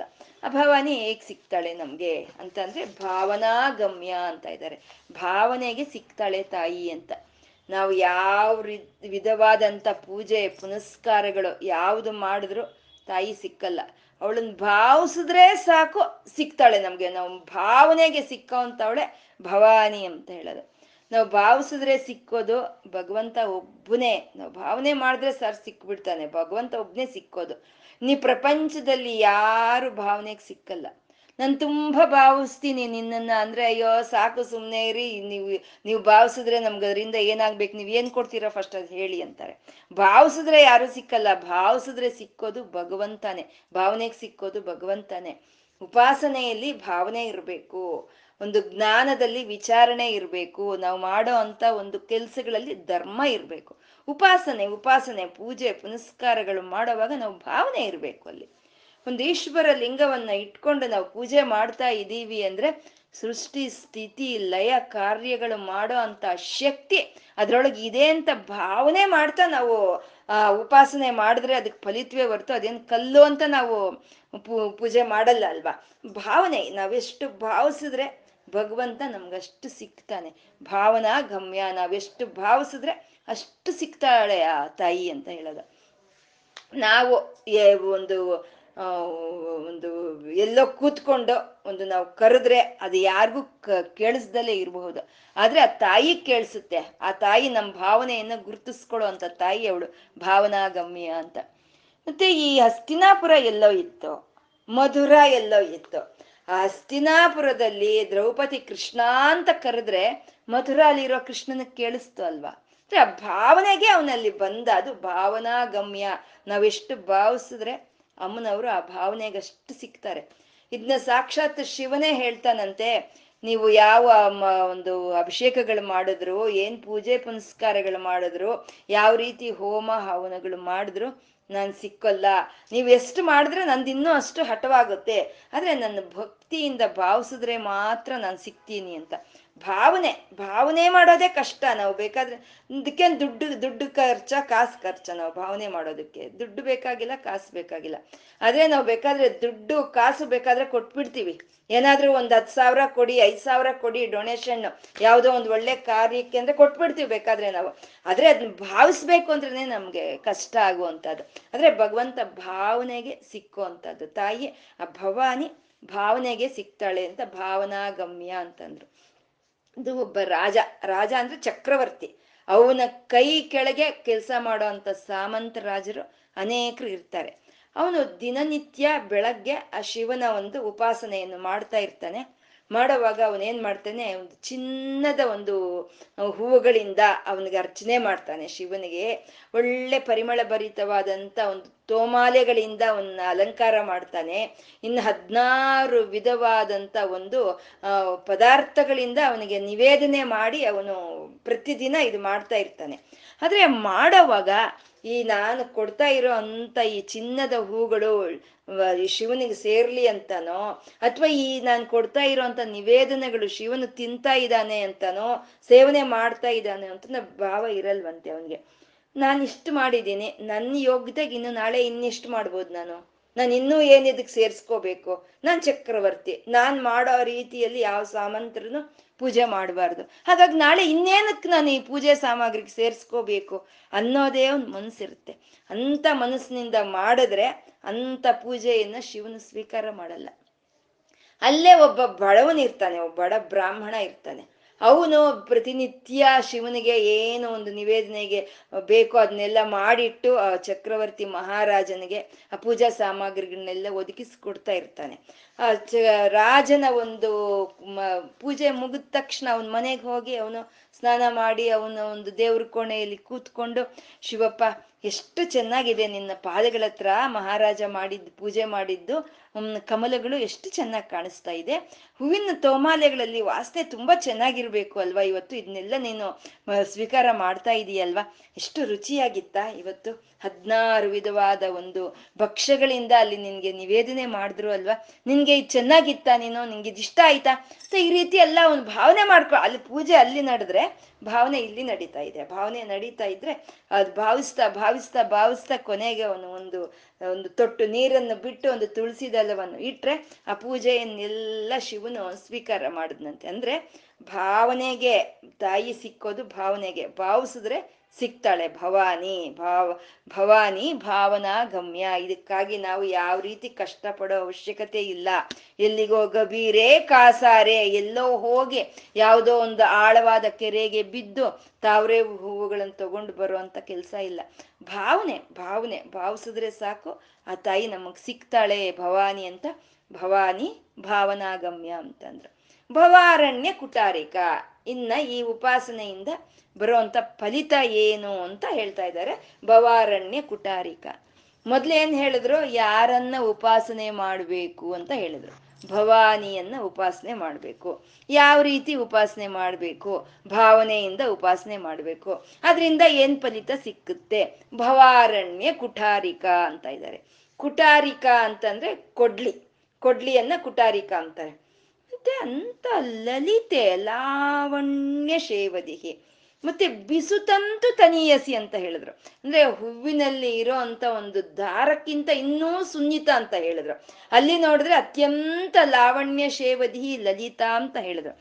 ಮತ್ತೆ ಅಂತ ಲಲಿತ ಇಲ್ಲಿ ಕುಟಾರಿಕನ ಕೊಡ್ಲಿನ ಅಂತ ಅಂದ್ರೆ ರಾಗಸ್ವರೂಪ ಪಾಷಾಢ್ಯ ಕ್ರೋಧ ಕಾರಾಂಕುಶೋಜ್ವಲ ಆ ಪ್ರೀತಿಯನ್ನ ತೋರಿಸೋವಾಗ ಸುನ್ನಿತವಾಗೂ ಇರ್ತಾಳೆ. ದಂಡನೆ ಮಾಡುವಾಗ ಯಾವ ರೀತಿ ಬೇಕೋ ಆ ರೀತಿ ತನ್ನಂತಾನು ಮಾರ್ಪಾಟ್ ಮಾಡ್ಕೊಳ್ತಾಳೆ. ಇವಾಗ ಭವಾರಣ್ಯ ಕುಟಾರಿಕ ಅಂತ ಇದ್ದಾರೆ. ಅಂದ್ರೆ ಅರಣ್ಯವನ್ನ ಒಂದೇ ಸರಿ ಕತ್ತರಿಸ್ಬಿಡೋ ಅಂತ ಒಂದು ಕುಟಾರಿಕ ಆಗಿ ಬರ್ತಾಳಂತೆ. ಅದನ್ನ ಭವಾರಣ್ಯ ಅಂತ ಹೇಳ್ತಾ ಇದ್ದಾರೆ. ಭವಾರಣ್ಯ ಅಂದ್ರೆ ಈ ಸಂಸಾರವೇ ಒಂದು ಅರಣ್ಯ ಅಂತ ಹೇಳೋದು. ಅರಣ್ಯ ಅಂತಂದ್ರೆ ಅದು ಹೇಗಿರುತ್ತೆ ಅರಣ್ಯದಲ್ಲಿ ಅಂತಂದ್ರೆ ವೃಕ್ಷಗಳು ಬೆಳ್ಕೊಂಡಿರುತ್ತೆ. ಒಂದು ಸೂರ್ಯ ಕಿರಣ ಭೂಮಿ ಮೇಲೆ ಬೀಳಲ್ಲ. ಅಷ್ಟು ದಟ್ಟವಾಗಿ ಗಿಡಗಳು ಬೆಳ್ಕೊಂಡಿರುತ್ತೆ. ಯಾವ ಗಿಡದ ಒಂದು ಬಳ್ಳಿ ಇನ್ ಯಾವ ಗಿಡಕ್ಕೂ ಹಬ್ಕೊಂಡಿರುತ್ತೆ. ಯಾವ ಮರದಲ್ಲಿ ಬಿಟ್ಟಿರುವಂತ ಕಾಯಿ ಇನ್ನೆಲ್ಲೋ ಕಾಣಿಸ್ತಾ ಇರುತ್ತೆ.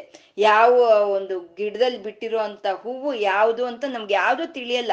ಒಂದಕ್ಕೊಂದು ಒಂದಕ್ಕೊಂದು ಒಂದಕ್ಕೊಂದು ಸೇರ್ಕೊಂಡು ಹೋಗಿರುತ್ತೆ. ಅದನ್ನ ಅರಣ್ಯ ಅಂತೀವಿ. ಈ ಭವಾರಣ್ಯ, ಈ ಸಂಸಾರ ಅನ್ನೋದನ್ನು ಇದು ಒಂದು ಅರಣ್ಯವೇ. ಎಷ್ಟೋ ಜನ್ಮಗಳಿಂದ ಯಾವ ಕರ್ಮವೋ ಯಾವ ಕರ್ಮವೋ ಯಾವ ಕರ್ಮವೋ, ಎಲ್ಲ ಕರ್ಮಗಳೆಲ್ಲ ಸುತ್ಕೊಂಡ್ಬಿಟ್ಟಿದೆ ಈ ಸಂಸಾರದಲ್ಲಿ. ಸುತ್ಕೊಂಡಿರೋ ಅಂತ ಒಂದು ಕಾಡಿನ ಹಾಗೆ ಇದೆ. ಈ ಸುತ್ತುಕೊಂಡಿರೋ ಅಂತ ಕಾಡಿನ ಹಾಗೆ ಇರೋ ಈ ಸಂಸಾರವನ್ನ ಭವಾರಣ್ಯ ಕುಠಾರಿಕ ಒಂದೇ ಸಲಿ ಕತ್ತರಿಸಾಕ್ಬಿಡ್ತಾಳಂತೆ ಆ ಭವಾನಿಯ ಒಂದು ಉಪಾಸನೆಯಿಂದ ಅವಳನ್ನ ಭಾವನೆ ಇಟ್ಟು ಅವಳನ್ನ ನಾವು ಉಪಾಸನೆ ಮಾಡಿದ್ರೆ ನಮ್ಮ ಸಂಸಾರ ಬಂಧನವನ್ನ ಅವಳು ಬಿಡಿಸ್ತಾಳೆ ಅಂತ ಭವಾನಿ ಭಾವನಾಗಮ್ಯ ಭವಾರಣ್ಯ ಕುಟಾರಿಕ ಅಂತಂದ್ರು. ಭದ್ರಪ್ರಿಯ ಅಂತ ಇದ್ದಾರೆ ಭದ್ರಪ್ರಿಯ. ಭದ್ರಪ್ರಿಯ ಅಂತಂದ್ರೆ ಮಂಗಳ ರಕ್ಷಣೆಯನ್ನು ಕೊಡುವಂತಹದ್ದು, ಶುಭವನ್ನು ಕೊಡುವಂತಹದ್ದು, ಮಂಗಳವನ್ನು ಕೊಡುವಂತಹದ್ದೇ ಭದ್ರ ಅಂತ ಹೇಳೋದು.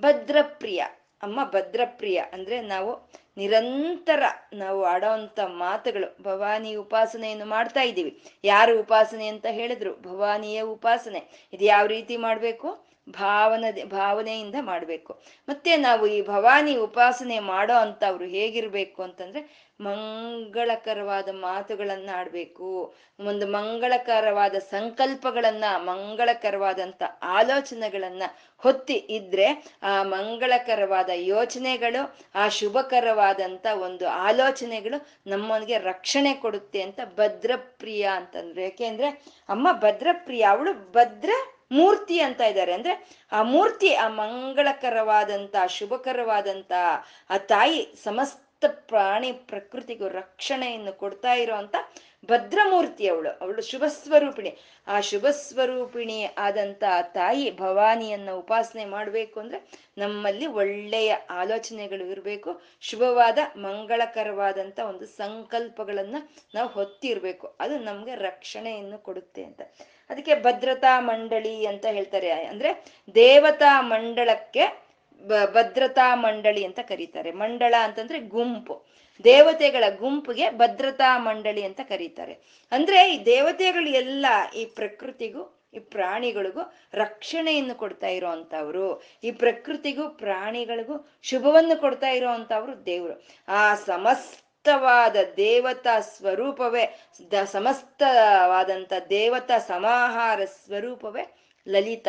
ಅದಕ್ಕೆ ಅವಳನ್ನ ಭದ್ರ ಮೂರ್ತಿ ಅಂತ ಕಳೆದ್ರು ಅಂದ್ರೆ ಆ ಮಂಗಳ, ಆ ಒಂದು ಶುಭಕರ ಅನ್ನೋದು ಒಂದು ಒಂದು ಆಕಾರವನ್ನು ಪಡ್ಕೊಂಡ್ರೆ ಅವಳೇ ಭವಾನಿ, ಅವಳು ಭದ್ರ ಮೂರ್ತಿ ಅಂತ ಹೇಳಿದ್ರು. ಭದ್ರಪ್ರಿಯ ಭದ್ರಮೂರ್ತಿ ಭಕ್ತ ಸೌಭಾಗ್ಯದಾಯಿನಿ ಅಂತಿದ್ದಾರೆ.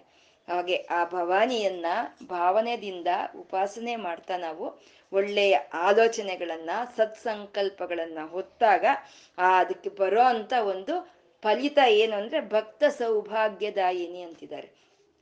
ಅರಣ್ಯ ಕುಟಾರಿಕ ಅಂದ್ರು, ಅದು ಆ ಉಪಾಸನಾ ಫಲವೇ. ಇಲ್ಲಿ ಭಕ್ತ ಸೌಭಾಗ್ಯದಾಯಿನಿ ಅಂತಿದ್ದಾರೆ. ಇದನ್ನು ಆ ಉಪಾಸನೆಗೆ ಬರುವಂತ ಒಂದು ಫಲಿತವನ್ನ ಹೇಳ್ತಾ ಇರೋವಂಥದ್ದು ಭಕ್ತ ಸೌಭಾಗ್ಯದಾಯಿನಿ ಅಂತ. ಭಕ್ತರಿಗೆ ಆ ಸೌಭಾಗ್ಯವನ್ನು ಕೊಡ್ತಾಳೆ ಅಮ್ಮ ಅಂತ. ಭಕ್ತರು ಅಂದ್ರೆ ಯಾರು ಆಶ್ರಯಿಸ್ಕೊಂಡು ಇರ್ತಾರೋ ಆ ತಾಯಿಯನ್ನ ಅವರೇ ಭಕ್ತರು ಅಂತ ಹೇಳೋದು.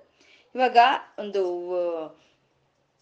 ಅಗ್ನಿಯನ್ನ ಬಿಸಿಲು, ಒಂದು ಶಾಖ ಕೊಡುತ್ತೆ, ಅಗ್ನಿ ಶಾಖ ಕೊಡುತ್ತೆ. ಅಗ್ನಿನ ಯಾರು ಆಧರಿಸ್ಕೊಂಡ್ರೆ ಅವ್ರಿಗೆ ಶಾಖವನ್ನು ಕೊಡುತ್ತೆ. ಸೂರ್ಯನ ಯಾರು ಆಧರಿಸ್ಕೊಳ್ತಾರೋ ಅವ್ರಿಗೆ ಬೆಳಕನ್ನು ಕೊಡ್ತಾನೆ. ಹಾಗೆ ಅಮ್ಮನವ್ರನ್ನ ಯಾರು ಆಧರಿಸ್ಕೊಳ್ತಾರೋ ಅಂತ ಅವ್ರಿಗೆ ಸೌಭಾಗ್ಯವನ್ನು ಕೊಡ್ತಾಳಂತೆ ಅಮ್ಮ. ಸೂರ್ಯನ ಸ್ವಭಾವ ಬೆಳಕನ್ನು ಕೊಡೋದು. ಆ ಸೂರ್ಯೋಪಾಸನೆಗೆ ಪ್ರಭಾವ ಅಂದ್ರೆ ಬೆಳಕೆ. ಮತ್ತೆ ಅಗ್ನಿಯ ಸ್ವಭಾವ ಬಿಸಿ, ಶಾಖ. ಆ ಅಗ್ನಿಯನ್ನ ನಾವು ಉಪಾಸನೆ ಮಾಡಿದಾಗ ಬರುವಂತ ಒಂದು ಪ್ರಭಾವ ಅಂದ್ರೆ ಶಾಖ. ಹಾಗೆ ಅಮ್ಮನವರ ಸ್ವಭಾವವೇ ಅದು ಒಂದು ಮಂಗಳಕರವಾಗಿರುವಂತಹದ್ದು. ಆ ಮಂಗಳಕರವಾಗಿರುವಂಥ ಸೌಭಾಗ್ಯ ದೇವತೆಯನ್ನ, ಆ ಸ ಎಲ್ಲಾ ಸೌಭಾಗ್ಯಗಳಿಗೂ ಅಧಿದೇವತೆಯಾದಂಥ ಭವಾನಿಯನ್ನ ಉಪಾಸನೆ ಮಾಡಿದಾಗ ನಮಗೂ ಆ ಸೌಭಾಗ್ಯ ಅನ್ನೋದು ಪ್ರಭಾವವಾಗಿ ಬರುತ್ತೆ ಅಂತ. ಎಲ್ಲಾ ಸೌಭಾಗ್ಯಗಳು ನಮಗೆ ಉಂಟಾಗುತ್ತೆ ಅಂತ. ಸೌಭಾಗ್ಯ ಅಂದ್ರೆ ನಮ್ಮ ಶರೀರಕ್ಕೆ, ನಮ್ಮ ಒಂದು ಪರಿಸರಕ್ಕೆ ನಮ್ಮ ಒಂದು ಜೀವನಕ್ಕೆ ಯಾವುದು ಶುಭವನ್ನು ತಂದು ಕೊಡುತ್ತೋ ಅದನ್ನೇ ಸೌಭಾಗ್ಯ ಅಂತ ಹೇಳೋದು. ಈ ಸೌಭಾಗ್ಯ ನಮ್ಗೆ ಸಿಕ್ಕಬೇಕು ಅಂತ ಅಂದ್ರೆ ನಮ್ಗೆ ಭಕ್ತಿ ಇರಬೇಕು. ಭಕ್ತಿ ಇದ್ರೇನೆ ಸೌಭಾಗ್ಯ. ಭಕ್ತಿ ಇಲ್ಲ ಅಂದ್ರೆ ದೌರ್ಭಾಗ್ಯ ಅಷ್ಟೆ. ಭಕ್ತಿ ಇಲ್ದಲೆ ಇರೋದೇ ದೌರ್ಭಾಗ್ಯ, ಭಕ್ತಿ ಇರೋದೇ ಸೌಭಾಗ್ಯ. ಅದೇ ಒಂದು ಭಾಗ್ಯ.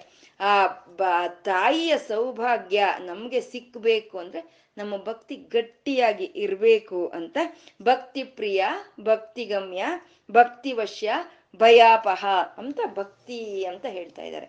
ಭಕ್ತಿ ಅಂದ್ರೆ ಎಷ್ಟು ಆ ಸೌಭಾಗ್ಯವನ್ನು ನಾವು ಪಡ್ಕೊಳ್ಳೋದಕ್ಕೋಸ್ಕರ, ಆ ಎಷ್ಟು ಭಕ್ತಿ ಬೇಕೋ ಅಷ್ಟು ಭಕ್ತಿನೂ ನಮ್ಮಲ್ಲಿ ಬರಬೇಕು. ಅದನ್ನೇ ಅದು ಅದು ಸಂಪೂರ್ಣ ಬರಬೇಕು. ಇವಾಗ ಸೂರ್ಯನ ಕಿರಣಗಳನ್ನ ನಾವು ನೋಡ್ಬೇಕು ಅಂತಂದ್ರೆ, ಒಂದು ಸಣ್ಣದಾದ ಒಂದು ರಂಧ್ರದಿಂದ ನೋಡಿದ್ರೆ ನಾವು ಅದಷ್ಟೇ ಕಾಣಿಸುತ್ತೆ ಆ ಸೂರ್ಯನ ಕಿರಣ. ಇಲ್ಲ ಅಂತ ಕಿಟಕಿ ತೆಗೆದು ಬಿಟ್ರೆ ಸ್ವಲ್ಪ ಜಾಸ್ತಿ ಕಾಣಿಸುತ್ತೆ. ಇಲ್ಲ ಬಾಗಿಲು ತೆಗೆದು ಬಿಟ್ರೆ ಪೂರ್ತಿ ಕಾಣಿಸುತ್ತೆ.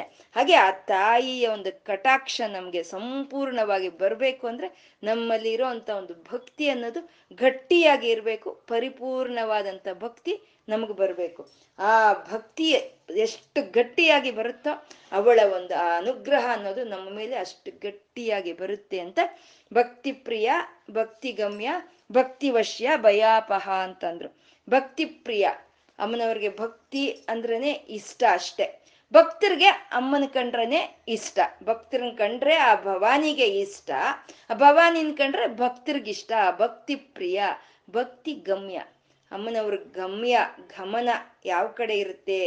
ಅಮ್ಮನವ್ರಿಗೆ ಉತ್ಸಾಹ ಯಾವುದ್ರಲ್ಲಿ ಇದೆ ಅಂದ್ರೆ ಭಕ್ತಿನಲ್ಲೇ ಇದೆಯಂತೆ. ಭಕ್ತರ ಮೇಲೆ ಅಮ್ಮನವರ ಉತ್ಸಾಹ, ಭಕ್ತರ ಕಡೆನೆ ಅಮ್ಮನವರ ಒಂದು ಗಮನ ಅನ್ನೋದು ಇರೋ ಅಂಥದ್ದು ಈ ಪ್ರಪಂಚದಲ್ಲಿ ಒಬ್ಬೊಬ್ಬರ ಗಮನ ಒಂದೊಂದು ಕಡೆ ಇರುತ್ತೆ. ಒಬ್ಬೊಬ್ಬರ ಉತ್ಸಾಹ ಒಂದೊಂದು ಕಡೆ ಇರುತ್ತೆ. ಇವಾಗ ಕೆಲವರಿಗೆ ಇರುತ್ತೆ ಗಮನ, ಅವ್ರ ಉತ್ಸಾಹ ಇರುತ್ತೆ ಕ್ರಿಕೆಟ್ ಮೇಲೆ ಇರುತ್ತೆ ಕೆಲವರಿಗಿರುತ್ತೆ ಒಂದು ಸಿನಿಮಾ ನೋಡೋದ್ರಲ್ಲಿ ಉತ್ಸಾಹ ಇರುತ್ತೆ. ಇನ್ ಕೆಲವರಿಗೆ ಶಾಪಿಂಗ್ ಮೇಲೆ ಇರ್ಬೋದು. ಅಥವಾ ಇನ್ನೊಬ್ರಿಗೆ ಇನ್ನೇನೋ ಒಂದು ತಗೊಳ್ಳೋ ಅಂಥದ್ದು, ಏನೋ ಒಂದು ಆಸ್ತಿ ಮಾಡೋ ಅಂಥದ್ರ ಮೇಲೆ ಉತ್ಸಾಹ ಇರ್ಬೋದು, ಗಮನ ಇರ್ಬೋದು. ಆದ್ರೆ ಈ ಒಂದು ಕ್ರೀಡೆ, ಈ ಕ್ರಿಕೆಟ್ ಅಂತ ಏನ್ ಹೇಳ್ಕೊಂಡ್ವಿ, ಸಿನಿಮಾ ಅಂತ ಏನ್ ಹೇಳ್ಕೊಂಡ್ವಿ, ಅಥವಾ ನಾವು ಆಸ್ತಿ ಸೇಕರಣೆ ಅಂತ ಏನ್ ಹೇಳ್ಕೊಂಡ್ವಿ, ಇದೆಲ್ಲ ನಮ್ಗೆ ಸಿಕ್ಬೇಕಾದ್ರೆ ಆ ತಾಯಿಯ ಶಕ್ತಿಯಿಂದನೇ ಸಿಕ್ಕುತ್ತೆ ನಮ್ಗೆ. ಅಂದ್ರೆ ಅಲ್ಲಿ ಇವೆಲ್ಲ ಯಾರ್ದಾಯ್ತು? ಆ ತಾಯಿದೇ ಆಯ್ತು. ಆದ್ರೂ ಅವಳ ಗಮನ ಆ ಕಡೆ ಇರಲ್ಲ. ಭಕ್ತರ ಕಡೆ ಇರುತ್ತಂತೆ. ಭಕ್ತರ ಕಡೆ ಧಾವಿಸಿ ಬರ್ತಾಳೆ ಅವಳು. ಭಕ್ತಿ ಗಮ್ಯ ಅಂತ ಹೇಳೋದು. ಅಂದ್ರೆ ಒಂದು ಸಲಿ ಅಮ್ಮ, ತಾಯಿ, ಭವಾನಿ ಅಂತ ನಾವು ಕರಿಬೇಕು ಅಷ್ಟೆ. ಕರೆದ್ರೆ ಸಾಕು, ಅವಳ ಗಮನ ಅವಳ ಒಂದು ಇದು ನಮ್ಮ ಕಡೆ ಇರುತ್ತೆ. ಅವಳ ಗುರಿ ನಾವಾಗಿರ್ತೀವಿ ಅಂತ. ಇವಾಗ ಮಗು ಆಟ ಆಡ್ತಾ ಕೂತಿದೆ. ಅಮ್ಮ ಎತ್ಕೊಂತ ಎರಡು ಕೈ ಚಾಚಿದ್ರೆ ಅಮ್ಮನ ಕೊರಳಗೆ ಹೋಗ್ಬೇಕು ಅಂದ್ರೆ ಅಷ್ಟು ಎತ್ತರ ಅದಕ್ಕೆ ಬೆಳೆಯಕ್ಕಾಗಲ್ಲ ಮಗುಗೆ. ಅದ್ ನೆಲದ ಮೇಲೆ ಕೂತ್ಕೊಂಡು ಕೈ ಚಾಚುತ್ತೆ. ಅವಾಗ ಅಮ್ಮನೇ ಬಗ್ಗುತ್ತೆ. ಅಮ್ಮನೇ ಬಗ್ಗಿ ಎತ್ಕೊಂಡು ಕೊಂಕ್ಳಲ್ಲಿ ಹಾಕೊಳ್ಳುತ್ತೆ ಹಾಗೆ ಆ ಭವಾನಿ, ಆ ಬಾ, ಆ ಭವಾನಿ ಅಂತ ನಾವು ಒಂದು ಸಲ ಕರೆದ್ರೆ ಸಾಕು. ಅವಳು ಭಕ್ತಿ ಗಮ್ಯ ಆ ಭಕ್ತರು ಇರೋ ಕಡೆಗೆ ಅವಳೇ ಬಂದು ಒಂದು ರಕ್ಷಣೆಯನ್ನು ಕೊಡ್ತಾಳೆ ಅಂತ ಭಕ್ತಿ ಪ್ರಿಯ ಭಕ್ತಿ ಗಮ್ಯ ಅಂದ್ರು ಭಕ್ತಿ ವಶ್ಯ ಅಂತ ಇದ್ದಾರೆ. ಮುಂದಿನ ನಾಮ ಭಕ್ತಿವಶ್ಯ. ಭಕ್ತಿಗೆ, ಭಕ್ತಿರ್ಗೆ, ಭಕ್ತಿ ಇರೋ ಅವ್ರಿಗೆ ವಶ್ಯವಾಗಿ ಹೋಗ್ತಾಳೆ ತಾಯಿ ಅಂತ. ಭಕ್ತಿ ಅಂದ್ರೆ? ಭಕ್ತಿ ಅಂದ್ರೆ ಆಶ್ರಯಿಸ್ಕೊಳ್ಳೋದು. ತಾಯಿ ಎಲ್ಲದಕ್ಕೂ ನೀನೇ ಇದೀಯಾ ಅಂತ ಆಶ್ರಯಿಸ್ಕೊಳ್ಳೋ ಅಂತದ್ದನ್ನೇ ಭಕ್ತಿ ಅಂತ ಹೇಳೋ ಅಂತದ್ದು ಮತ್ತೆ ನಂಬಿಕೆ ನಂಬಿಕೆ ಎಲ್ಲದಕ್ಕೂ ನೀನೇ ಇದೀಯಾ ಅಂತ ನಂಬೋ ಅಂತದನ್ನ ಭಕ್ತಿ ಅಂತಾರೆ. ಮತ್ತೆ ಪ್ರೀತಿ ನಾವು ಸುಮ್ಮನೆ ಭಕ್ತಿಯಿಂದ ಹೇಳಿ ನಂಗೆ ಅದು ಬೇಕು, ಇದು ಬೇಕು ಅಂತ ನಾವು ಕೇಳೋದು ಭಕ್ತಿ ಅಲ್ಲ. ಪ್ರೀತಿ ಸುಮ್ಮನೆ ಪ್ರೀತಿ ಅಮ್ಮನ ಅಮ್ಮನ ಮೇಲೆ ಪ್ರೀತಿ ಇರೋದನ್ನೇ ಭಕ್ತಿ ಅಂತ ಹೇಳ್ತಾರೆ. ಅದರಲ್ಲಿ ನಂಬಿಕೆನೇ ದೇವರು ಅಂತ ಹೇಳ್ತಾರೆ. ನಂಬಿಕೆ, ಆ ಎಷ್ಟು ನಂಬಿಕೆ ಇರಬೇಕು ನಮಗೆ ಅಂದರೆ ನಮ್ಗೆ ನಂಬಿಕೆ ಎಷ್ಟು ಗಟ್ಟಿಯಾಗಿದ್ರೆ ಅವಳ ಭಕ್ತರ ಕಡೆ ಅವಳು ಬರೋ ಅಂತ ಒಂದು ಗಮನ, ಗಮ್ಯ ಅನ್ನೋದು ಅಷ್ಟು ವೇಗವಾಗಿರುತ್ತೆ ಅಂತ ಭಕ್ತಿ ಗಮ್ಯ ಅಂತ. ಇದು ಒಂದು ಸಲಿ ಒಂದು ಒಂದಷ್ಟು ವರ್ಷ ಮಳೆ ಬರ್ಲಿಲ್ವಂತೆ. ಮಳೆ ಒಂದ, ಒಂದಷ್ಟು ಒಂದು ನಾಲ್ಕೈದು ವರ್ಷ ಮಳೆ ಬರ್ಲಿಲ್ಲ ಅಂದ್ರೆ ಏನಾಗುತ್ತೆ? ಡ್ರಾಟ್ ಅಂತೀವಿ ಅದನ್ನ, ಅದನ್ನು ಏನಂತಾರೆ ಕನ್ನಡದಲ್ಲಿ? ಡ್ರಾಟ್ ಅಂತೀವಿ. ಅದು ಒಂದು ಬರಗಾಲ ಬರಗಾಲ ಬಂದ್ಬಿಟ್ಟಿರುತ್ತೆ. ಆವಾಗ ಏನ್ ಮಾಡ್ತಾರೆ? ಆ ಊರಿನಲ್ಲಿ ಇರೋರೆಲ್ಲಾನು ಸೇರ್ಕೊಂಡು ಒಂದು ಹೋಮ, ಹವಣ ಅಂತ ಮಾಡೋಣ. ಆ ಹೋಮ ಮಾಡಿದಾಗ ವರುಣ ದೇವನಿಗೆ ಹೋಮ ಮಾಡಿದಾಗ ನಮ್ಗೆ ಮಳೆಯನ್ನು ಕೊಡ್ತಾನೆ ಅವನು ಅಂತ ಹೇಳಿ ಒಂದು ದಿನ ಆ ಹೋಮವನ್ನು ಮಾಡಬೇಕು ಅಂತ ಅವ್ರು ಸಂಕಲ್ಪ ಮಾಡಿಕೊಂಡು ಆ ಹಳ್ಳಿನಲ್ಲೆಲ್ಲ ಅವರು ಚಾಟಿ ಓಡಿಸ್ತಾರಂತೆ, ಡಂಗೋರ ಓಡಿಸ್ತಾರೆ. ಇಂಥ ದಿನ ವರುಣ ದೇವರಿಗೆ ನಾವು ಒಂದು ಹೋಮವನ್ನು ಮಾಡ್ತಾ ಇದ್ದೀವಿ. ಮಳೆ ಬರೋದಕ್ಕೋಸ್ಕರ ನಮ್ಮನ್ನ ಅನುಗ್ರಹಿಸಿ ವರುಣ ದೇವರು ಮಳೆಯನ್ನು ತರ್ತಾನೆ. ಆದವರೆಲ್ಲ, ನಿಮ್ಗೆ ಸಾಧ್ಯ ಆದವರೆಲ್ಲ ಬೆಳಗ್ಗೆನೆ ಬಂದ್ಬಿಡಿ. ಅಥವಾ ಕೆಲಸ ಕಾರ್ಯಗಳು ಇರೋರು, ಆ ಮಧ್ಯಾಹ್ನ ಪೂರ್ಣಾಹುತಿ ಅಷ್ಟೊತ್ತಿಗೆ ಬನ್ನಿ ಅಂತ ಹೇಳಿ ಡಂಗೋರ ಓಡಿಸ್ತಾರಂತೆ. ಓಡಿಸಿದ್ರೆ ಸರಿ, ಆದವರೆಲ್ಲ ಕೆಲಸ ಇಲ್ದಲೆ ಇರೋವಂಥವ್ರು ಮನೇಲಿ ನೋಡ್ಕೊಳ್ಳೋರು ಇಂಥವ್ರು ಬೆಳಗ್ಗೆ ಎದ್ದು ಹೋಮ ಹೋಮ ನಡೆಯೋ ಕಡೆ ಹೋಗಿ ನೋಡ್ತಿದ್ರಂತೆ. ಮಕ್ಕಳು, ಸ್ಕೂಲ್ಗೆ ಹೋಗಿರುವಂತ ಮಕ್ಕಳು, ಮನೇಲಿ ಕೆಲಸ ಇರುವಂಥ ಹೆಂಗಸರು, ಅವರೆಲ್ಲ ಮಧ್ಯಾಹ್ನ ಹೊರಟ್ರಂತೆ. ಅದರಲ್ಲಿ ಒಂದು ಮಗು, ಒಂದು ಒಂದು ಗಂಡು ಮಗು ಅದೇನ್ ಮಾಡ್ತು, ಮನೆಗೆ ಬಂದು ಕೈಕಾಲು ತೊಳ್ಕೊಂಡು ಛತ್ರಿ ತಗೊಂಡು ಹೊರಟಂತೆ ಅಮ್ಮ, ಯಾಕೆ ಯಾಕೋ ಛತ್ರಿ ತಗೊಂಡಿದೀಯಾ? ಇಷ್ಟು ಬಿಸಿಲಿದೆಯಲ್ಲೋ ಛತ್ರಿ ಯಾಕೋ ನಿನ್ಗೆ ಅಂದ್ರೆ, ಅಮ್ಮ, ಡಂಗೋರ ಹೊಡೆದ್ರಲ್ವೇನಮ್ಮ? ಇವಾಗ ಪೂರ್ಣಾಹುತಿಯಾಗಿ ಹೋಮ ಮುಗಿದ್ರೆ ಮಳೆ ಬರುತ್ತಮ್ಮ? ವರುಣದೇವನಿಗೆ ಅವರು ಹೋಮ ಮಾಡ್ತಾ ಇದ್ದಾರೆ ಯಾಗ ಮಾಡ್ತಾ ಇದ್ದಾರೆ ಮಳೆ ಬರುತ್ತಮ್ಮ? ಅದಕ್ಕಾಗಿ ನಾನು ಛತ್ರಿ ತಗೊಂಡಿದ್ದೀನಿ ಅನ್ನೋದು, ಅಂದ್ರೆ ನಂಬಿಕೆ ಅಂದ್ರೆ ಅಷ್ಟು ನಂಬಿಕೆ ಇರ್ಬೇಕು. ಅಂತ ನಂಬಿಕೆ ಇರೋದನ್ನೇ ಭಕ್ತಿ ಅಂತ ಕರೀತಾರೆ. ಅಂತ ಭಕ್ತರ ವಶವಾಗ್ತಾಳೆ ಆ ತಾಯಿ ಅಂತ ಭಕ್ತಿ ವಶ್ಯ ಅಂತ ಹೇಳಿದ್ರು. ಶ್ರೀರಾಮ ನಾಮ ಅನ್ನೋದು ಈ ಪ್ರಪಂಚವನ್ನೆಲ್ಲ ಆಡಿಸ್ತಾ ಇದೆ ಶ್ರೀರಾಮನಾಮ ಅನ್ನೋದು. ಮತ್ತೆ ಶ್ರೀರಾಮನ್ನ ಭಕ್ತನಾದಂತ ತ್ಯಾಗರಾಜರು ಆಡಿಸ್ತಾ ಇದ್ದಾರೆ. ಮತ್ತೆ ಈ ಒಂದೇ ಗುರುಂ ಜಗದ್ಗುರುಂ ಅಂತ ಗುರುವಾಗಿ, ಈ ಪ್ರಪಂಚ ಎಲ್ಲ ಗುರುವಾಗಿ ಸ್ವೀಕಾರ ಮಾಡಿರೋ ಅಂತ ಕೃಷ್ಣನು ಈ ಸಮಸ್ತ ಪ್ರಪಂಚವನ್ನು ಆಡಿಸ್ತಾ ಇದ್ರೆ ಆ ಕೃಷ್ಣನನ್ನ ಗೋಪಿಕಾ ಸ್ತ್ರೀಯರು ಚಪ್ಪಾಳೆ ಒಟ್ಟಿ ಆಡಿಸ್ತಾ ಇದ್ದಾರೆ ಅಲ್ವಾ? ಅಂದ್ರೆ ಅಷ್ಟು ಭಕ್ತಿಗೆ ಅಷ್ಟು ವಶವಾಗಿ ಹೋಗ್ತಾಳೆ ಆ ತಾಯಿ ಅಷ್ಟೇ. ಭಕ್ತಿ ತೋರ್ಸದ್ವಾ ಸಾಕು ಅಷ್ಟೇ. ಈ ಸತಿ ಸಕ್ಕುಬಾಯಿ ಆದ್ರೂ ಪಂಡ್ರಪುರಕ್ಕೆ ಹೋಗ್ಬೇಕು ಪಾಂಡ್ರಂಗ್ ನೋಡ್ಬೇಕು ಅಂತ ಕಲವರಿಸ್ತಾಳೆ ಪಾಪ ಭಕ್ತಳು. ಹೋಗ್ಬೇಕು ಅಂತ ಕಲವರಿಸ್ತಾಳೆ. ಆದ್ರೆ ಗಂಡನೂ ಕಳ್ಸಲ್ಲ, ಹೋಗಿ ಬಾ ನೀನು ಅಂತ ಗಂಡನೂ ಕಳ್ಸಲ್ಲ. ಅತ್ತೇನು ಅಷ್ಟೇ, ಏನು? ನೀನು ಪಂಡ್ರಾಪುರಕ್ಕೆ ಹೋಗ್ಬಿಟ್ರೆ ಕೃಷ್ಣನ್ ನೋಡೋಕೆ ನೀನ್ ಪಾಂಡ್ರಂಗ ಬಂದ್ ಮನೆ ಕೆಲಸ ಮಾಡ್ತಾನ? ಪಂಡ್, ಪಂಡ್ರಾಪುರನು ಬೇಡ, ಏನು ಬೇಡ, ತೆಪ್ಪಗ್ ಮನೇಲಿ ಇರು ಅಂತ ಅತ್ತೇನು ಹೇಳ್ತಾಳೆ. ಪಾಪ ಅದಕ್ಕೆ ತುಂಬಾ ಆಸೆ, ಸತಿ ಸಕ್ಕುಬಾಯಿಗೆ ಹೋಗ್ಬೇಕು, ಪಂಡ್ರಾಪುರಕ್ಕೆ ಹೋಗ್ಬೇಕು, ಪಾಂಡ್ರಂಗನ್ ನೋಡ್ಬೇಕು. ತುಂಬಾ ಆಸೆ, ಅವ್ರು ಕಳ್ಸಲ್ಲ. ಮನೆ ಕೆಲಸ ಎಲ್ಲ ಮಾಡ್ತಾಳೆ ಗಂಡನ ಸೇವೆ ಮಾಡ್ತಾಳೆ, ಎಲ್ಲ ಮಾಡಿ ಪಾಪ. ಹತ್ಕೊಂಡು ಮಲ್ಕೊಳ್ತಾಳೆ. ಪಂಡ್ರಾಪುರಕ್ಕೆ ಹೋಗ್ಬೇಕು, ಪಾಂಡ್ರಂಗನ್ ನೋಡ್ಬೇಕು. ಪಂಡ್ರಾಪುರಕ್ಕೆ ಹೋಗ್ಬೇಕು, ಪಾ, ಅದೇ ಭಜನೆ ಮಾಡ್ಕೊಂಡು ಮಲ್ಕೊಂಡು ನಿದ್ದೆ ಮಾಡ್ತಾಳೆ. ಸರಿ, ಬಂದ ಪಂಡ್ರಾಪುರದಲ್ಲಿ ಇರುವಂತ ಪಾಂಡ್ರಂಗ ಬಂದ. ಬಂದು ಗಂಡನ ವೇಷದಲ್ಲಿ ಬಂದು, ಸತಿ ಸಕ್ಕುಬಾಯಿನ ಹೋಗು ನೀನು ಪಂಡ್ರಾಪುರಕ್ಕೆ, ನಾನು ಅಮ್ಮನಿಗೆ ನಾನು ಹೇಳ್ಕೊಳ್ತೀನಿ ಅಂತ ಹೇಳಿ ಕಳಿಸ್ಬಿಡ್ತಾನೆ. ಗಂಡನೇ ಹೇಳಿದ್ಮೇಲೆ ಇನ್ನೇನು ಸಂತೋಷವಾಗಿ ಸತಿ ಸಕ್ಕುಬಾಯಿ ಪಂಡ್ರಾಪುರಕ್ಕೆ ಹೊರಟೋದ್ಲು. ಸರಿ, ಅಲ್ಲಿಂದ ಬಂದು ಸತಿ ಸಕ್ಕುಬಾಯಿ ವೇಷಧಾರವಾಗಿ ವೇ ವೇಷವನ್ನು ಹಾಕ್ಕೊಂಡು ಗಂಡನ ಹತ್ರ, ಗಂಡನಿಗೆ ಸೇವೆ ಮಾಡ್ತಾ, ಗಂಡನ ಕಾಲನ್ನ ಹಿಸುಕ್ತಾ, ಅತ್ತೆಗೆ ಬೆನ್ನುಜ್ಜುತ್ತಾ ಅತ್ತೆಗೆ ಪಾತ್ರೆ ತೊಳಿತಾ, ಎಷ್ಟು ಕೃಷ್ಣ ಜಗತ್ತಿಗೆಲ್ಲನೂ ರಕ್ಷಕನಾದಂತ ಪರಮಾತ್ಮ ಕೃಷ್ಣ ಅಷ್ಟು ವಶವಾಗಿ ಹೋಗೋದ. ಪಾತ್ರೆ ತೊಳಿತಾನೆ, ಬಟ್ಟೆ ಒಗಿತಾನೆ ಆತ ಅತ್ತೆಗೆ ಬೆನ್ನುಜ್ಜುತ್ತಾನೆ. ಅತ್ತೆ ಹೊಡೆದ್ರೆ ಒಡಿಸ್ಕೊಳ್ತಾನೆ ಅಷ್ಟು ವಶವಾಗಿ ಹೋಗ್ತಾನೆ. ಭಕ್ತಿ ಅಂದ್ರೆ ಅಷ್ಟು ವಶವಾಗುವಂತ ತಾಯಿ ಬ ಭಾವನಾ ಭಕ್ತಿ ಪ್ರಿಯ, ಭಕ್ತಿ ವಶ್ಯ ಅಂತಂದ್ರೆ ಅಂತ ಗಟ್ಟಿ ಭಕ್ತಿ ನಮ್ಮಲ್ಲಿ ಇರ್ಬೇಕು. ಇದ್ರೆ ಅವಳು ನಮ್ಗೆ ವಶವಾಗ್ತಾಳೆ. ನಾವು ಭಗವಂತನ ವಶವಾಗೋದಲ್ಲ, ಅವಳೇ ನಮ್ಮ ವಶವಾಗಿ ಹೋಗ್ತಾಳೆ ಅಂತ ಭಕ್ತಿ ಪ್ರಿಯ, ಭಕ್ತಿ ಗಮ್ಯ, ಭಕ್ತಿ ವಶ್ಯ, ಭಯಾಪಹ ಅಂತ ಇದ್ದಾರೆ. ಅಂದ್ರೆ ಇದಕ್ಕೆ ಬರೋ ಒಂದು ಉಪಾಸನ ಫಲಿತವನ್ನ ಹೇಳ್ತಾರೆ ಭಯಾಪಹ. ಭಯ ಅಂದ್ರೆ ಎಲ್ಲಾ ಭಯಗಳು ಹೊರಟೋಗುತ್ತಂತೆ. ಯಾವಾಗ ಭಕ್ತಿಯಿಂದ ಅಮ್ಮನವ್ರನ್ನ ಆಶ್ರಯಿಸ್ಕೊಂಡ್ವೋ, ಯಾವಾಗ ಸಮಸ್ತವಾದವನ್ನ ನಮ್ಮ ಸಮಸ್ಯೆಗಳಿಗೆ ಅವಳೇ ಒಂದು ದಾರಿಯನ್ನ ತೋರಿಸ್ಕೊಡ್ತಾಳೋ ಅಂತ ಗಟ್ಟಿ ನಂಬಿಕೆ ನಾವು ಇಟ್ಕೊಂಡಿದೀವೋ ಆವಾಗ ನಮಗೆ ಅವಳು ವಶವಾಗೋದೇ ಅಲ್ಲ, ನಮ್ಮಲ್ಲಿರೋ ಅಂತ ಭಯಗಳೆಲ್ಲ ಅವಳು ನಿರ್ಮೂಲ ಮಾಡ್ತಾಳೆ ಅಂತ ಭಯಾಪಹ ಅಂತಂದ್ರು. ಎಲ್ಲ ಭಯಗಳನ್ನ ಅವಳು ನಿರ್ಮೂಲ ಮಾಡ್ತಾಳೆ. ಭಯಗಳಲ್ಲಿ ಮೂರು ವಿಧವಾದ ಭಯಗಳಿರುತ್ತೆ. ಆಧ್ಯಾತ್ಮಿಕ ಭಯ, ಆದಿ ಭೌತಿಕ ಭಯ, ಆದಿ ದೈವಿಕ ಭಯ ಅಂತ. ಆಧ್ಯಾತ್ಮಿಕ ಭಯ ಅಂದ್ರೆ ನಮ್ಮ ಶರೀರಕ್ಕೆ ಬರೋ ರೋಗ ರುಜಿನಗಳು, ನಮ್ಮ ಮನಸ್ಸಿಗೆ ಬರುವಂತ ಮನೋರೋಗಗಳು. ಅದನ್ನೇ ಆದಿವ್ಯಾಧಿ ಅಂತ ಹೇಳ್ತಾರೆ. ಅಂತ ಆ ಆದಿವ್ಯಾಧಿ ಒಂದು ಈ ಶರೀರಕ್ಕೆ ರೋಗಗಳು, ಮನಸ್ಸಿನ ರೋಗಗಳು ಎಲ್ಲ ನಮ್ಮಿಂದ ಆ ಭಯ ದೂರ ಆಗೋಗುತ್ತೆ. ಅದು ಆಧ್ಯಾತ್ಮಿಕ ಭಯ. ಆದಿ ಭೌತಿಕ ಭಯ ಅಂತಂದ್ರೆ ಬೇರೆಯವರಿಂದ ನಮ್ಗೆ ಬರುವಂತ ಒಂದು ತೊಂದರೆ ಆಗ್ಬೋದು. ಅಥವಾ ಈ ಹಾವು, ಚೇಳು ಪಶಿ, ಪಕ್ಷಾದಿಗಳಿಂದ ನಮ್ಗೆ ಉಂಟಾಗುವಂತ ಒಂದು ತೊಂದರೆ ಆಗ್ಬೋದು. ಇದೆಲ್ಲಾನು ಆದಿ ಭೌತಿಕ ಭಯ ಅಂತ ಹೇಳ್ತಾರೆ. ಇನ್ನು ಆದಿ ದೈವಿಕ ಭಯ ಅಂತ ಹೇಳಿದ್ರೆ ಮಳೆ ಆಗ್ಬೋದು ಚಂಡಮಾರುತವಾಗ್ಬೋದು, ತುಫಾನ್ ಆಗ್ಬೋದು, ಅಥವಾ ಈ ಅಗ್ನಿ ಪರ್ವತಗಳು ಇದಾಗುವಂತದ್ದು ಅಂದ್ರೆ ಈ ಪ್ರಕೃತಿಯಲ್ಲಿ ಬರೋ ಅಂತ ಎಲ್ಲಾ ಒಂದು ಸಮಸ್ಯೆಗಳು ಅದನ್ನ ಆದಿ ದೈವಿಕ ಅಂತಾರೆ. ಈ ಮೂರು ವಿಧವಾದ ಭಯಗಳು ನಮ್ಮಿಂದ ಹೋಗುತ್ತಂತೆ. ಯಾವಾಗ ಅಮ್ಮನವ್ರನ್ನ ನಾವು ಗಟ್ಟಿಯಾಗಿ ನಂಬಿ ಪ್ರೀತಿಯಿಂದ, ಭಕ್ತಿಯಿಂದ ಅವಳನ್ನ ಉಪಾಸನೆ ಮಾಡ್ತಾ ಇದ್ರೆ ಭವಾನಿಯನ್ನ ನಮ್ಮಲ್ಲಿ ಇರೋ ಅಂತ ಇರೋ ಭಯಗಳೆಲ್ಲ ಹೊರಟೋಗುತ್ತೆ ಅಂತ. ಭಯ ಅನ್ನೋದು ಯಾವಾಗ ಬರುತ್ತೆ? ನಮ್ಮ ಎದುರಿಗೆ ಯಾರಾದ್ರೂ ಇದ್ರೆ ಬರುತ್ತೆ. ಅವ್ರು ಏನಾದ್ರು ಮಾಡ್ತಾರೇನೋ ನಮ್ಗೆ ಅಂತ ಭಯ ಬರುತ್ತೆ. ಯಾರಾದ್ರೂ ಒಬ್ರು ಇದ್ರೆ. ಯಾರು ಇಲ್ಲ, ಒಬ್ಳೇ ಇರೋದು, ಒಬ್ರೇ ಇರೋದಂದ್ರೆ ಭಯ ಎಲ್ಲಿಂದ ಬರುತ್ತೆ? ಈ ಪ್ರಪಂಚ ಪೂರ್ತಿ ಇರೋದ ತಾಯಿ ಒಬ್ಳೆ ಇದ್ದಾಳೆ. ಅವಳನ್ನ ಬಿಟ್ರೆ ಎರಡನೇದಿಲ್ಲ ಅದ್ವೈತ. ಸರ್ವಂ ಜ ಸರ್ವ ಜಯಂ ಜಗಂ ಬ್ರಹ್ಮಮಯಂ ಅಂತ. ಎಲ್ಲ ಸರ್ಮಸ್ತವಾದ ಜಗತ್ತಿನಲ್ಲಿ ಪರಮಾತ್ಮನೇ ತುಂಬಿಕೊಂಡಿದ್ದಾನೆ ಅಂತ ನಾವ್ ಅನ್ಕೊಂಡ್ರೆ ನಮ್ಗಿನ್ನಲ್ಲಿ ಎಲ್ಲಿಂದ ಬರ್ಬೇಕು ಭಯಗಳು? ನಮ್ಗೆ ಯಾರಿಂದ ತೊಂದರೆ ಆಗುತ್ತೆ? ಇರೋದು ಭಗವಂತ ಒಬ್ಬನೇ ಆದ್ಮೇಲೆ. ಭಯ ಬರಕ್ ಸಾಧ್ಯ ಇಲ್ಲ. ಇದನ್ನೇ ಈ ರೀತಿ ನೋಡ್ದಾನೆ ಪ್ರಹ್ಲಾದನು. ಆಕ ಬೆಟ್ಟದಕ್ಕಿಂತ ಕೆಳಕ್ ನೂಗ್ತೀಯಾ?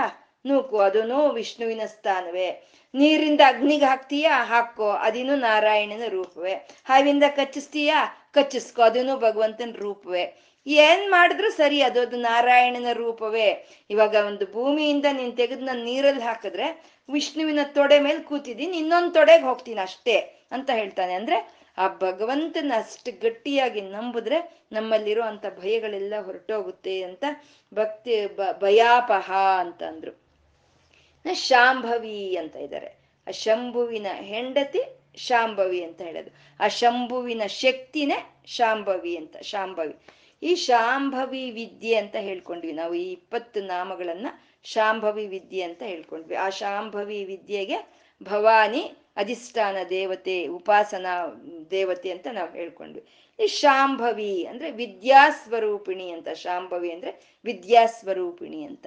ಅಂದ್ರೆ ಪರತತ್ವವನ್ನ, ಆ ಪರತತ್ವದಿಂದ ಬರೋ ಅಂತ ಒಂದು ಜ್ಞಾನವನ್ನ ನಮ್ಗೆ ಕೊಡೋ ಅಂತ ವಿದ್ಯೆಯೇ ಶಾಂಭವಿ ವಿದ್ಯೆ ಅಂತ ಹೇಳೋದು. ಅಂದ್ರೆ ಯೋಗರಿಗೆ, ಭಕ್ತರಿಗೆ ಧ್ಯಾನದಲ್ಲಿ, ಸಹಸ್ರಾರದಲ್ಲಿ ಯಾವ ಅನುಭವ ಆಗುತ್ತೋ ಅದ್ನೇ ಶಾಂಭವಿ ಮಂತ್ರ ಅಂತ ಹೇಳ್ತಾರೆ. ಅದ್ನೇ ಶಾಂಭವಿ ವಿದ್ಯೆ ಅಂತ ಹೇಳ್ತಾರೆ, ಶಾಂಭವಿ ವಿದ್ಯೆ ಅಂತ.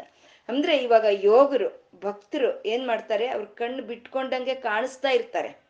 ಅದ ಬಹಿರ್ದೃಷ್ಟಿ, ಅಂತರ್ ಬಹಿರ್ ನೇತ್ರ, ಅಂತರ್ದೃಷ್ಟಿ ಅಂತಾರೆ ಅದನ್ನ ಕಣ್ಣು ಬಿಟ್ಕೊಂಡು ನೋಡ್ತಾನೆ ಇರ್ತಾರೆ, ಆದ್ರೆ ಅವ್ರ ಮನಸ್ಸು ಮಾತ್ರ ಪರಮಾತ್ಮನ ಕಡೆ ಹೋಗ್ತಾ ಇರುತ್ತೆ. ಸಾಕ್ಷಿಭೂತವಾಗಿ ಪ್ರಪಂಚವನ್ನೆಲ್ಲ ನೋಡ್ತಾರೆ, ಅರ, ಅರಮಿಳಿತ ನೇತ್ರಗಳಿಂದ. ನೋಡ್ತಾ ಇರ್ತಾರೆ, ಅಂದ್ರೆ ಅರಮಿಳಿತ ನೇತ್ರಗಳು ಅಂದ್ರೆ ಈ ಪ್ರಪಂಚವನ್ನು ನಾವು ನೋಡ್ಬೇಕು.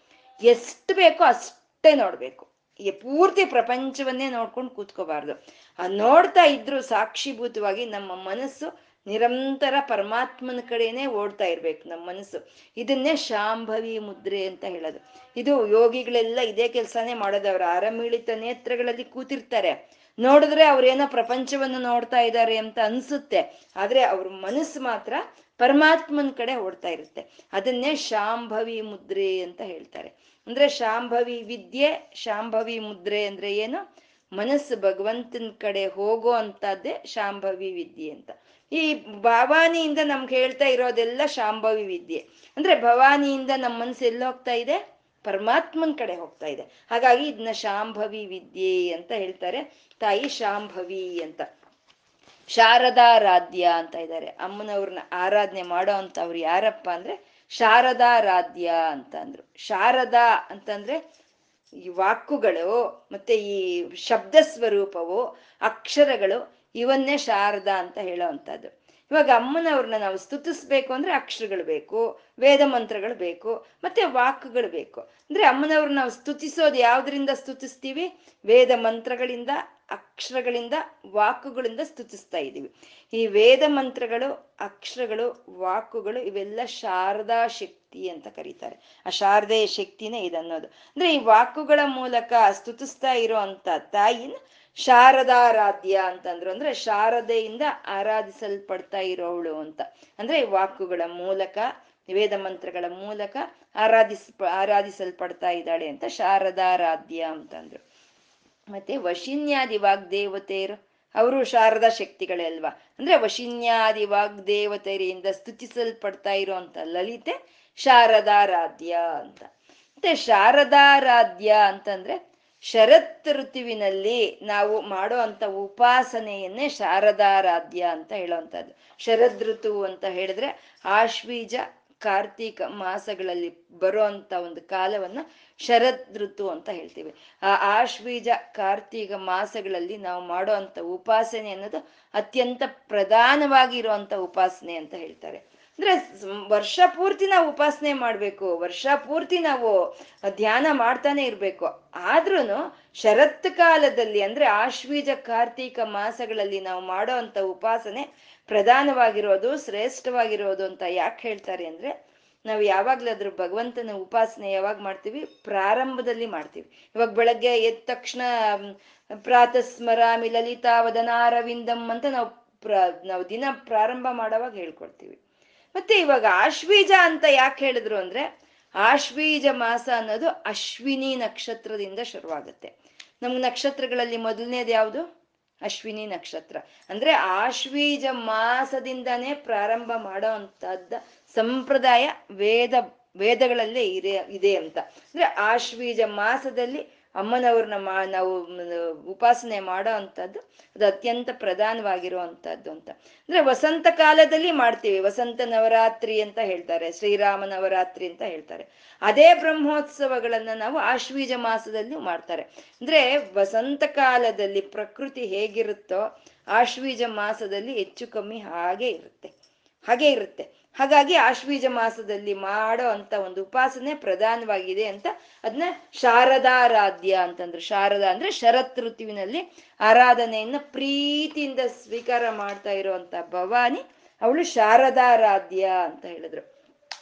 ಯಾಕೆ ಏನ್ ಪ್ರಧಾನತೆ? ಆ ಶರದ್ ಋತುವಿನಲ್ಲಿ ಅಮ್ಮನವರು ಉಪಾಸನೆ ಮಾಡೋದ್ರಲ್ಲಿ ಏನ್ ಪ್ರಧಾನತೆ ಅಂತಂದ್ರೆ, ಈ ಶರದ್ ಋತುವಿಗೆ ಮುಂಚೆ ಬಂದಿರುವಂತಹದ್ದು ವರ್ಷ ಋತು.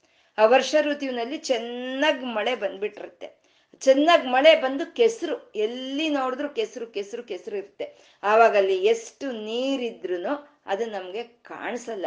ಅದಕ್ಕೆ ಇದನ್ನ ನಮ್ಗೆ ಚಾತುರ್ಮಾಸ ಅಂತ ಹೇಳ್ತಾರೆ. ಚಾತುರ್ಮಾಸದಲ್ಲಿ ಎಲ್ಲೂ ಹೋಗ್ಬಾರ್ದು ಇದ್ದ ಕಡೆನೆ ಇರ್ಬೇಕು ಅಂತ ಹೇಳೋದು ಯಾಕೆ ಅಂದ್ರೆ ಹೀಗೆ ಎಲ್ಲ ಕಡೆ ವಾತಾವರಣ ಕೆಸರುಮಯವಾಗಿರುತ್ತೆ. ಯಾವುದು ಕಾಣಿಸಲ್ಲ ಸರಿಯಾಗಿ.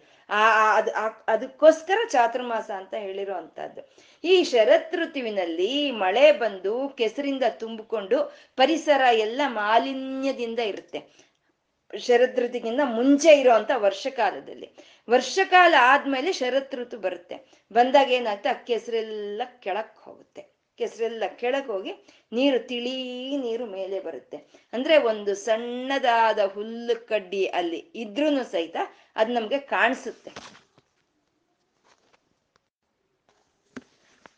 ಸಣ್ಣ ಹುಲ್ಲು ಕಡ್ಡಿ ಇದ್ರೂ ನಮ್ಗೆ ಅದಕ್ಕೆ ಕಾಣಿಸುತ್ತೆ ಅಂದ್ರೆ ನಿರ್ಮಲವಾಗಿರುತ್ತೆ. ಅಂದ್ರೆ ಆ ನಿರ್ಮಲವಾಗಿ ಇರ್ಬೇಕಾದ್ರೆ ನಾವು ಅಮ್ಮನವರ ಉಪಾಸನೆ ಮಾಡಬೇಕು ಅಂತ. ಅಂದ್ರೆ ಇದು ಋತುವಿಗೆ ಹೇಳಿದ್ರು, ಪರಿಸರದಲ್ಲಿ ಹೇಳಿದ್ರು ಅಂದ್ರೆ ಆ ಋತುವಿನ ಪ್ರಭಾವ ಅನ್ನೋದು ನಮ್ಮ ಶರೀರಗಳ ಮೇಲೆ ಇರುತ್ತೆ, ನಮ್ಮ ಮನಸ್ಸನ್ನ ಆಧರಿಸ್ಕೊಂಡು ಇರುತ್ತೆ. ನಾವು ಯಾವಾಗ ಕೋಪದಿಂದ ಇದ್ವೋ ಅದು ನಮ್ಗೆ ಗ್ರೀಷ್ಮ ಋತುನೇ. ಬೆಂಕಿಯನ್ನ, ಬೆಂಕಿ ಉಂಡೆಯನ್ನ ಸುರಿಸೋ ಅಂತ ಬಿಸಿಲು ಕಾಲ ಇರುತ್ತಲ್ಲ ಅದನ್ನ ಗ್ರೀಷ್ಮ ಋತು ಅಂತ ಹೇಳ್ತಾರೆ. ನಾವು ಯಾವಾಗ ಕ್ರೋಧದಿಂದ ಇರ್ತೀವೋ ಆವಾಗ ನಮ್ಗೆ ಗ್ರೀಷ್ಮ ಋತುನೆ. ದೇ ನಮ್ಮ ರಜೋ ತಮೋ ಗುಣಗಳು ಬಿಟ್ಟು ನಾವು ಸತ್ವ ಗುಣದಿಂದ ಯಾವಾಗ ಇರ್ತೀವೋ ಅವಾಗ ನಮ್ಗೆ ಶರದ್ ಋತು ಆಗುತ್ತೆ. ಅಂದ್ರೆ ಅಮ್ಮನವರ ಉಪಾಸನೆ ನಾವು ಮಾಡಬೇಕು ಅಂದ್ರೆ ನಮ್ಮ ಮನಸ್ಸು ನಿರ್ಮಲವಾಗಿರ್ಬೇಕು, ಶಾಂತ ಚಿತ್ತದಿಂದ ಇರಬೇಕು. ಆ ನಿರ್ಮಲವಾಗಿ ಶಾಂತ ಚಿತ್ತದಿಂದ ಇರ್ಬೇಕಾದ್ರೆ ನಾವು ಅಮ್ಮನವರ ಉಪಾಸನೆ ಮಾಡಿದ್ರೆ ಅದನ್ನ ಅವಳು ಸ್ವೀಕಾರ ಮಾಡ್ತಾಳೆ. ಅದೇ ಶಾರದಾರಾಧ್ಯ ಅಂತ ಹೇಳೋದು. ಮತ್ತೆ ಹೇಳ್ತಾರೆ ನಮ್ಮ ಮನಸ್ಸು ಸರಿಯಾಗಿಲ್ಲ ಅಂತಂದ್ರೆ ದೇವ್ರ ಉಪಾಸನೆ ಮಾಡು, ಭಗವಂತನ ಉಪಾಸನೆ ಮಾಡು, ಮನಸ್ಸು ಶಾಂತ ಚಿತ್ತವನ್ನು ಪಡ್ಕೊಳ್ಳುತ್ತೆ, ಮನಸ್ಸು ನೆಮ್ಮದಿ ಆಗುತ್ತೆ ಅಂತ ಹೇಳ್ತಾರಲ್ವಾ? ಇಲ್ಲಿ ನೋಡಿದ್ರೆ ನಿಂಗೆ ಮನಸ್ಸು ಯಾವಾಗ ನೆಮ್ಮದಿಯಾಗಿದ್ರೆ ಆವಾಗ ಉಪಾಸನೆ ಮಾಡು ಅಂತ ಹೇಳ್ತಾ ಇದ್ದಾರೆ ಅಂದ್ರೆ ನಮ್ಮ ಮನಸ್ಸು ಯಾವಾಗ ನಮ್ಮ ಹತೋಟಿಯಲ್ಲಿ ಇರಲ್ವೋ ನಮ್ಮ ಮನಸ್ಸು ಯಾವಾಗ ರಜೋ ತಮೋ ಗುಣಗಳಿಂದ ಸೇರಿ ಆ ಶಾಂತ ಚಿತ್ತತೆ ಇರಲ್ವೋ, ಅವಾಗ ಧ್ಯಾನ ಮಾಡ್ಬೇಕು. ಭಗವಂತನ ಧ್ಯಾನ ಮಾಡ್ಬೇಕು. ಭಗವಂತನ ಧ್ಯಾನ ಮಾಡಿದಾಗ ಆವಾಗ ರಜೋ ತಮ ಗುಣಗಳು ಕೆಸರು ಕೆಳಕ್ ಹೋದಂಗೆ ಹೋಗುತ್ತೆ. ತಿಳಿ ನೀರು ಮೇಲೆ ಬಂದಾಗ ನಮ್ಮ ಮನಸ್ಸು ತಿಳಿ ಆಗುತ್ತೆ. ಆವಾಗ ಉಪಾಸನೆ ಮಾಡ್ಬೇಕು, ಆವಾಗ ಪೂಜೆಗಳು, ಆವಾಗ ವ್ರತಗಳು ಮಾಡ್ಬೇಕು. ನಮ್ಮ ಮನಸ್ಸು ಶಾಂತಿ ಇಲ್ಲ ಅಂದಾಗ ಧ್ಯಾನ. ನಮ್ಮ ಮನಸ್ಸು ಒಂದು ಸಲ ಆ ಶಾಂತಿಯನ್ನ ಪಡ್ಕೊಂಡು ಪ್ರಶಾಂತವಾಗಿ ಇದ್ರೆ ಆವಾಗ ಅಮ್ಮನವರ ಒಂದು ವ್ರತಗಳು, ಪೂಜೆಗಳು, ಪುನಸ್ಕಾರಗಳು ಮಾಡೋ ಅಂತದನ್ನೇ ಶಾರದಾರಾಧ್ಯ ಅಂತ ಹೇಳಿದ್ರು. ಅಂದ್ರೆ ಒಂದು ಮನಸ್ಸು ನೆಮ್ಮದಿಯಾಗ, ಒಳ್ಳೆಯ ಶುದ್ಧವಾದ ಮನಸ್ಸಿನಿಂದ ಅಮ್ಮನವರ ಉಪಾಸನೆ ಮಾಡಬೇಕು ಅಂತ ಶಾರದಾರಾಧ್ಯ ಅಂತ ಹೇಳಿದ್ರು. ಶರ್ವಾಣಿ ಅಂತ ಇದ್ದಾರೆ. ಶರ್ವಾಣಿ ಅಂದ್ರೆ ಶರ್ವನ ಹೆಂಡತಿ ಶರ್ವಾಣಿ ಅಂತ ಹೇಳೋ ಅಂಥದ್ದು ಇವಾಗ ಹೇಳಿದ್ರು, ಭವನ ಹೆಂಡತಿ ಭವಾನಿ ಅಂತ ಹೇಳಿದ್ರು. ಹಾಗೆ ಶರ್ವನ ಹೆಂಡತಿ ಶರ್ವಾಣಿ ಅಂತ. ಶರ್ವ ಅಂತಂದ್ರೆ ಈ ಭೂಮಿ ತತ್ವದ ಶಿವನನ್ನ ಶರ್ವ ಅಂತ ಕರೀತಾರೆ. ಭೂಮಿ ತತ್ವದ ಶಿವನನ್ನ. ನಾವು ಹೇಳ್ಕೊಂಡ್ವಲ್ವಾ ಜಲತತ್ವದ ಶಿವನನ್ನ ಭವ ಅಂತ ಕರೆದ್ರೆ ಭೂಮಿ ತತ್ವದ ಶಿವನನ್ನ ಶರ್ವ ಅಂತ ಕರೀತಾರೆ. ಅಂದ್ರೆ ಶರ್ವಾಣಿ ಅಂತ ಅಂದ್ರೆ ಆ ಶರ್ವನ ಶಕ್ತಿಯೇ ಶರ್ವಾಣಿ ಅಂತ. ಭೂಮಿ ತತ್ವ ಅಂದ್ರೆ? ಎಲ್ಲವೂ ಭೂಮಿ ಮೇಲೆ ಬರ್ತಾ ಇದೆ, ಎಲ್ಲವೂ ಭೂಮಿ ಒಳಕ್ಕೆ ಲೈವಾಗಿ ಹೋಗ್ತಾ ಇದೆ. ಅಂದ್ರೆ ಸೃಷ್ಟಿ ಸ್ಥಿತಿಗಳನ್ನು ಮಾಡ್ತಾ ಎಲ್ಲವನ್ನು ತನ್ನೊಳಕ್ಕೆ ತಗೊಳ್ಳೋ ಅಂತ ಅವನೇ ಅವನೇ ಶರ್ವನು ಅಂತ ಹೇಳೋದು. ಅಂದ್ರೆ ಸೃಷ್ಟಿ ಸ್ಥಿತಿ ಲಯ ಕಾರ್ಯಗಳನ್ನು ಮಾಡಬಲ್ಲಂತ ಆ ತಾಯಿನೇ ಅವಳು ಶರ್ವಾಣಿ ಅಂತ, ಶರ್ಮದಾಯಿನಿ ಅಂತಂದ್ರು. ಶರ್ಮದಾಯಿನಿ, ಶರ್ಮದ ಇದು ಮತ್ತೆ ಭವಾರಣ್ಯ ಕುಟಾರಿಕ ಅಂತ ಹೇಳಿದ್ರು, ಭಕ್ತ ಸೌಭಾಗ್ಯದಾಯಿನಿ ಅಂತ ಹೇಳಿದ್ರು, ಭಯಾಪಹ ಅಂತ ಹೇಳಿದ್ರು, ಇವು ಶರ್ಮದಾಯಿನಿ. ಉಪಾಸನ ಫಲವನ್ನ ಇಲ್ಲಿ ಹೇಳ್ತಾ ಇದ್ದಾರೆ, ಶರ್ಮದಾಯಿನಿ ಅಂತ. ಶರ್ಮ, ಶರ್ಮದಾಯಿನಿ ಅಂದ್ರೆ ಶರ್ಮ. ಶರ್ಮ ಅಂದ್ರೆ ಸುಖ ಅಂತ, ಆನಂದ ಅಂತ. ಆ ಸುಖ ಆನಂದವನ್ನೇ ಶರ್ಮ ಅಂತ ಹೇಳೋದು. ಆ ಸುಖವನ್ನ, ಆ ಆನಂದವನ್ನ ತಾಯಿ ಕೊಡ್ತಾಳೆ ಅಂತ. ಸುಖ, ಆನಂದ ಅಂದ್ರೆ ಇವಾಗ ಕೆಲವ್ರು ಶರ್ಮ ಅಂತ ಹೆಸರಿಟ್ಕೊಂಡಿರ್ತಾರೆ ಅಂದ್ರೆ ಸುಖ, ಆನಂದ ಪಡೋರು ಶರ್ಮ ಅಂತ. ಅಂದ್ರೆ ಸು, ಯಾವ ಸುಖ? ಈ ಪ್ರಪಂಚದಲ್ಲಿ ಇರೋ ಸುಖ, ಇಂದ್ರಿಯಗಳಿಂದ ಬರುವಂತ ಆನಂದವ? ಅಂದ್ರೆ ಆ ರೀತಿ ಅವ್ರಿಗೆ ಶರ್ಮ ಅಂತ ಹೇಳೋದಾದ್ರೆ ಎಲ್ಲರಿಗೂ ಹೇಳ್ಬೋದಲ್ವಾ? ಎಲ್ಲರಿಗೂ ಪ್ರಪಂಚದಿಂದ ಸುಖವನ್ನು ಪಡ್ಕೊಳ್ತಾರೆ, ಇಂದ್ರಿಯಗಳಿಂದ ಎಲ್ಲರೂ ಆನಂದವನ್ನು ಪಡ್ಕೊಳ್ತಾ ಇದ್ದಾರೆ. ಆದ್ರೆ ಬ್ರಹ್ಮಾನಂದದಿಂದ, ಜ್ಞಾನದಿಂದ ಆ ಆನಂದವನ್ನ ಯಾರು ಪಡ್ಕೊಳ್ತಾರೋ ಅಂತ ಅವ್ರನ್ನ ಶರ್ಮ ಅನ್ನೋದು. ಅಂದ್ರೆ ಈ ಶರ್ಮದಾಯಿನಿ ಶರ್ವಾಣಿ ಏನ್ ಮಾಡ್ತಾಳೆ? ಬ್ರಹ್ಮಜ್ಞಾನವನ್ನು ಕೊಡ್ತಾಳೆ. ಆ ಬ್ರಹ್ಮಾನಂದವನ್ನು ನಮ್ಗೆ ಕೊಡ್ತಾಳೆ ಅಂತ ಶರ್ಮದಾಯಿನಿ ಅಂತಂದ್ರು. ಶಾಂಕರಿ ಅಂತ ಇದ್ದಾರೆ. ಶಾಂಕರಿ ಅಂದ್ರೆ ಶಂಕರನ ಹೆಂಡತಿ ಶಾಂಕರಿ ಅಂತ ಹೇಳೋದು. ಆ ಶಂಕರ ಕೇಳೋದಕ್ಕೆ ಸಾಕು. ಅತೀ ಮೃದುವಾಗಿ, ಅತೀ ಮಧುರವಾಗಿರುವಂತಹದ್ದು ಶಂಕರ ಅಂದ್ರೆ ಸುಖವನ್ನು ಕೊಡೋವನು, ಮಂಗಳವನ್ನು ಕೊಡೋವನು, ಶುಭವನ್ನು ಕೊಡೋವನು ಶಂಕರನು. ಆ ಮಂಗಳವನ್ನು ಕೊಡೋ, ಆ ಶುಭವನ್ನು ಕೊಡೋ ಅಂತ ಶಂಕರನ ಶಕ್ತಿಯೇ ಶಾಂಕರಿ ಅಂತ ಹೇಳೋದು, ಶಾಂಕರಿ. ಆದ್ರೆ ಶಕ್ತಿ ಅವಂದೇ. ಆ ಶುಭ ಕೊಡೋ ಅಂತದ್ದು ಒಂದು, ಹ್ಮ್ ಮಂಗಳವನ್ನು ಉಂಟು ಮಾಡೋ ಅಂತದ್ದು ಆ ಸುಖವನ್ನು ಕೊಡೋ ಅಂತ ಶಕ್ತಿ ಶಂಕರಂದೆ ಆದ್ರೆ ಅದು ಕೊಡೋದ್ ಮಾತ್ರ ತಾಯಿನೇ, ಶಂಕರಿನೇ. ಅದಕ್ಕೆ ಅವಳು ಶ್ರೀಕರಿ ಅಂತಂದ್ರು. ಶ್ರೀಕರಿ ಅಂದ್ರೆ ಶ್ರೀ ಅಂದ್ರೆ ಐಶ್ವರ್ಯ ಅಂತ. ಎಲ್ಲಾ ವಿಧವಾದ ಐಶ್ವರ್ಯಗಳನ್ನು ಕೊಡೋ ಅಂತ ಅವಳು ಶ್ರೀಕರಿ ಅಂತ, ಶ್ರೀ ಅಂದ್ರೆ ಲಕ್ಷ್ಮಿ ಅಂತ. ಎಲ್ಲಾ ವಿಧವಾದ ಲಕ್ಷ್ಮಿಗಳನ್ನ ಯಾರು ಕೊಡ್ತಾ ಇದ್ದಾರೋ ಈ ಪ್ರಾಣಿ ಪ್ರಕೃತಿಗೆ ಅವಳು ಶ್ರೀಕರಿ ಅಂತ, ಶ್ರೀ ಅಂತಂದ್ರು. ಈ ಶ್ರೀ ಅನ್ನೋ ಪದವನ್ನ ನೋಡಿ ವಶಿನ್ಯಾದಿ ವಾಗ್ದೇವತೆಯರು ಎಲ್ಲೆಲ್ಲಿ ಸಾಧ್ಯವಾಗುತ್ತೋ ತರೋದಕ್ಕಲ್ಲೆಲ್ಲ ತರ್ತಾ ಇದ್ದಾರೆ. ಶ್ರೀ ಶ್ರೀ ಶ್ರೀ ಅಂದ್ರೆ ಶ್ರೀ ಅಂದ್ರೆ ಚೈತನ್ಯವೇ. ಚೈತನ್ಯ ಬಿಟ್ಟು ಬೇರೆ ಇನ್ನೊಂದಲ್ಲ. ಆ ಚೈತನ್ಯ ಸ್ವರೂಪವಾದ ವಿದ್ಯೆಗಳನ್ನ, ವೇದ ವಿದ್ಯೆಗಳನ್ನ ಕೊಡೋ ಅಂತ ಅವಳೆ ಶ್ರೀಕರಿ ಅಂತ ಅವಳೆ ಕೊಡ್ಬೇಕು ಕೊಟ್ರೆ. ಈ ಪ, ಪಾರ್ವತಿ ಪರಮೇಶ್ವರರು ಯಾವಾಗ್ಲೂ ಈ ಪಗಡೆಕಾಯಿ ಆಟ ಆಡ್ತಾ ಇದ್ರಂತೆ ಕೈಲಾಸದಲ್ಲಿ.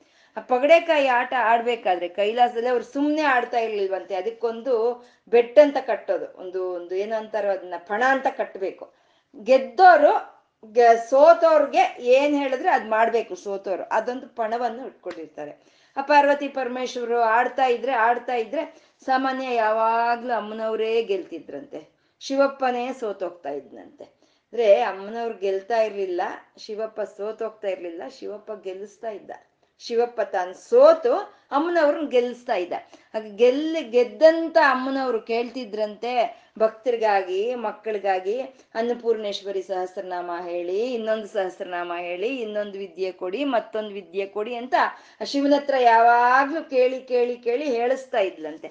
ಹಾಗೆ ಪಾರ್ವತಿ ಪರಮೇಶ್ವರನ ಹತ್ರ ಕೇಳಿ ಕೇಳಿ ಹೇಳ್ಸಿರೋ ಅಂತ ವಿದ್ಯೆಗಳೇ ಇವತ್ತು ನಮಗೆ ಒಂದು ಚಾಲನೆಯಲ್ಲಿ ಇರುವಂತಹದ್ದು. ಅದಕ್ಕೆ ವ್ರತ ಬುಕ್ಗಳಲ್ಲಿ ನಾವು ಓದ್ತೀವಲ್ವ? ಯಾವ ಒಂದು ವ್ರತದ ಕಥೆಯನ್ನು ಹೇಳ್ಬೇಕಾದ್ರೆ, ಪಾರ್ವತಿ ಕೇಳಲು ಪರಮೇಶ್ವರನು ಹೀಗೆಂದು ಹೇಳಿದನು ಅಂತಾನೆ ಬರುತ್ತೆ. ಅಂದ್ರೆ ಯಾವಾಗ್ಲೂ ಪಾಪ ಪಗಡೆ ಕಾಯಾಟ ಆಡೋದು, ಗೆಲ್ಲೋದು, ತನಗಾಗಿ ಏನು ಕೇಳ್ತಿರ್ಲಿಲ್ಲ. ಭಕ್ತರಾದ ನಮ್ಗೋಸ್ಕರ, ಮಕ್ಕಳಾದ ನಮ್ಗೋಸ್ಕರ ಆ ಮಂತ್ರ ಕೊಡಿ, ಈ ಮಂತ್ರ ಕೊಡಿ ಅಂತ ಕೇಳಿ ಕೇಳಿ ಕಾಡಿ ಬೇಡಿ ಅದನ್ನ ಶಿವನ ಬಾಯಿಂದ ಹೇಳಿಸ್ತಿದ್ಲಂತೆ. ಅದು ಶ್ರೀಕರಿ. ಯಾಕೆಂದ್ರೆ ಯಾವಾಗ್ಲೂ ವಿದ್ಯೆನೇ ಶ್ರೀ, ಯಾವಾಗ್ಲೂ ವಿದ್ಯೆನೇ ನಮಗೆ ಮಂಗಳವನ್ನು ಉಂಟು ಮಾಡುತ್ತೆ. ಯಾವಾಗ್ಲೂ ವಿದ್ಯೆನೇ ನಮಗೆ ಶುಭವನ್ನು ಕೊಡುತ್ತೆ. ಆ ರೀತಿ ಅಶ್ರೀಕರಿಯಾದಂತ ಶ್ರೀಕರಿ ತಾಯಿ ಇವಳು ಸಾಧ್ವಿ ಅಂತ ಇದ್ದಾರೆ. ಸಾಧ್ವಿ ಅಂದ್ರೆ ಸಾಧ್ವಿ ಅಂದ್ರೆ ಪತಿವ್ರತೆ. ಸದಾಶಿವನ ಪತಿವ್ರತೆ ಸಾಧ್ವಿ ಅಂತ. ಭವಾನಿ ಅಂದ್ರು, ಶಾಂಕರಿ ಅಂದ್ರು, ಮತ್ತೆ ಶಾಂಭವಿ ಅಂತ ಅಂದ್ರು, ಶರ್ವಾಣಿ ಅಂತಂದ್ರು ಇವೆಲ್ಲ ನಮ್ಗೆ ಏನು ಶಬ್ದವನ್ನು ತಂದ್ಕೊಡ್ತಾ ಇದೆ ಅಂದ್ರೆ ಪಾತಿವ್ರತ್ಯದ ಶಬ್ದವನ್ನು ತಂದ್ಕೊಡ್ತಾ ಇದೆ. ಉಳ ಸದಾಶಿವನ ಪತಿವ್ರತೆ ಅನ್ನೋದನ್ನ ತೋರಿಸ್ಕೊಡೋದಕ್ಕೋಸ್ಕರ ಇಲ್ಲಿ ಸಾಧ್ವಿ ಅಂತ ಅಂದ್ರು. ಅಮ್ಮ ಸಾಧ್ವಿಯ ಸದಾಶಿವನ ಪತಿವ್ರತೆ ಅಂತ. ಸಾಧ್ವಿ ಅಂತಂದ್ರೆ ಒಳ್ಳೆಯ ಸಾ ಅಂದ್ರೆ ಒಳ್ಳೆಯದು ಅದ್ವಿ ಅಂದ್ರೆ ಮಾರ್ಗ. ಒಳ್ಳೆಯ ಮಾರ್ಗಗಳಿಗೆ ಯಾರು ಗುರಿ ಆಗಿದ್ದಾಳ ಅವಳು ಸಾಧ್ವಿ ಅಂತ. ಒಳ್ಳೆಯ ಮಾರ್ಗಗಳು ಅಂದ್ರೆ ಪರಬ್ರಹ್ಮನನ್ನ, ಪರಮಾತ್ಮಳನ್ನ ನಾವು ಪಡ್ಕೊಳ್ಳೋದಕ್ಕೆ ವೇದಗಳು ಯಾವ ಮಾರ್ಗಗಳು ಹೇಳಿದೆಯೋ ಅವೇ ಸಾಧ್ವಿ, ಅವೇ ಒಳ್ಳೆಯ ಮಾರ್ಗಗಳು. ಆ ಮಾರ್ಗಗಳ ಮೂಲಕ ನಾವು ಆ ತಾಯಿಯನ್ನ ನಾವು ಪಡ್ಕೋಬಹುದು ಸಾಧ್ವಿ, ಪತಿವ್ರತೆ, ಭವಾನಿ, ಶಾಂಕರಿ ಅಂತ ಇವ್ರು ಕರಿತಾ ಇದಾರಲ್ಲ, ಶಾಂಭವಿ ಅಂತ ಕರಿತಾ ಇದ್ರೆ ಅವಳು ಯಾರೋ ಅಲ್ಲ, ಅವಳು ಸದಾಶಿವನ ಪತಿವ್ರತೆ ಅಂತ ಹೇಳ್ತಾ ಇದ್ದಾರೆ ಈ ಪಾತಿವ್ರತ್ಯ, ಈ ಪಾತಿವೃತ್ಯ ಈ ಭವಾನಿ ಅಂದಾಗ ಭವನು ಬಂದ. ಶಂಭ, ಶಾಂಭವಿ ಅಂದಾಗ ಶಂಭು ಬಂದ, ಶಾಂಕರಿ ಅಂದಾಗ ಶಂಕರನು ಬಂದ. ಪಾತಿವೃತ್ಯ ಇದೆ. ಅಂದ್ರೆ ಪತಿ ಇದ್ದಾನೆ ವ್ರತ ಅನ್ನೋದು ಬರೋದು. ಅಂದ್ರೆ ಪಾತಿವೃತ್ಯ ಸಾಧ್ವಿ ಅಂತ ಹೇಳ್ಕೊಳ್ಳೋವಾಗ ಇದೇ ಸಮಯಾಚಾರ. ಇದು ಶಿವಶಕ್ತೈಕ್ಯವಾಗಿ ನಾವು ಉಪಾಸನೆ ಮಾಡೋ ಅಂತದ್ದು ಯಾಕೆಂದ್ರೆ ಅಮ್ಮ ಪತಿವ್ರತೆ ಅಂದ್ರೆ ಯಾರಿಗ್ ಪತಿವ್ರತೆ? ಸದಾಶಿವನ ಪತಿವ್ರತೆ. ಅಲ್ಲಿಗೆ ಅಮ್ಮನವರು ಉಪಾಸನೆ ಮಾಡಿದ್ರೆ ಅಲ್ಲಿ ಶಿವನು ಬಂದೇ ಬರ್ತಾನೆ. ಅದ್ ಆ ಸಮಯಾಚಾರವನ್ನು ತೋರಿಸೋ ಅಂತದ್ದೇ ಸಾಧ್ವಿ. ಶರಶ್ಚಂದ್ರ ನಿಭಾನನ ಅಂತ ಇದ್ದಾರೆ. ಅವ್ರು ಹೇಳ್ತಾ ಹೇಳ್ತಾ ಭವಾರಣ್ಯ ಕುಟಾರಿಕ ಅಂದ್ರು, ಭಯಾಪಹ ಅಂತಂದ್ರು, ಭಕ್ತ ಸೌಭಾಗ್ಯದಾಯಿನಿ ಅಂತಂದ್ರು. ಇದ್ರಲ್ಲಿ ನಮ್ಗೆ ಅಮ್ಮನವರ ರೂಪ ಏನು ನಮ್ಗೆ ಇಲ್ಲಿ ಧ್ಯಾನಕ್ಕೆ ಬರ್ಲಿಲ್ಲ. ಅಮ್ಮನವರ ರೂಪ ಇಲ್ಲಿ ಧ್ಯಾನಕ್ಕೆ ಬರ್ಲಿಲ್ಲ.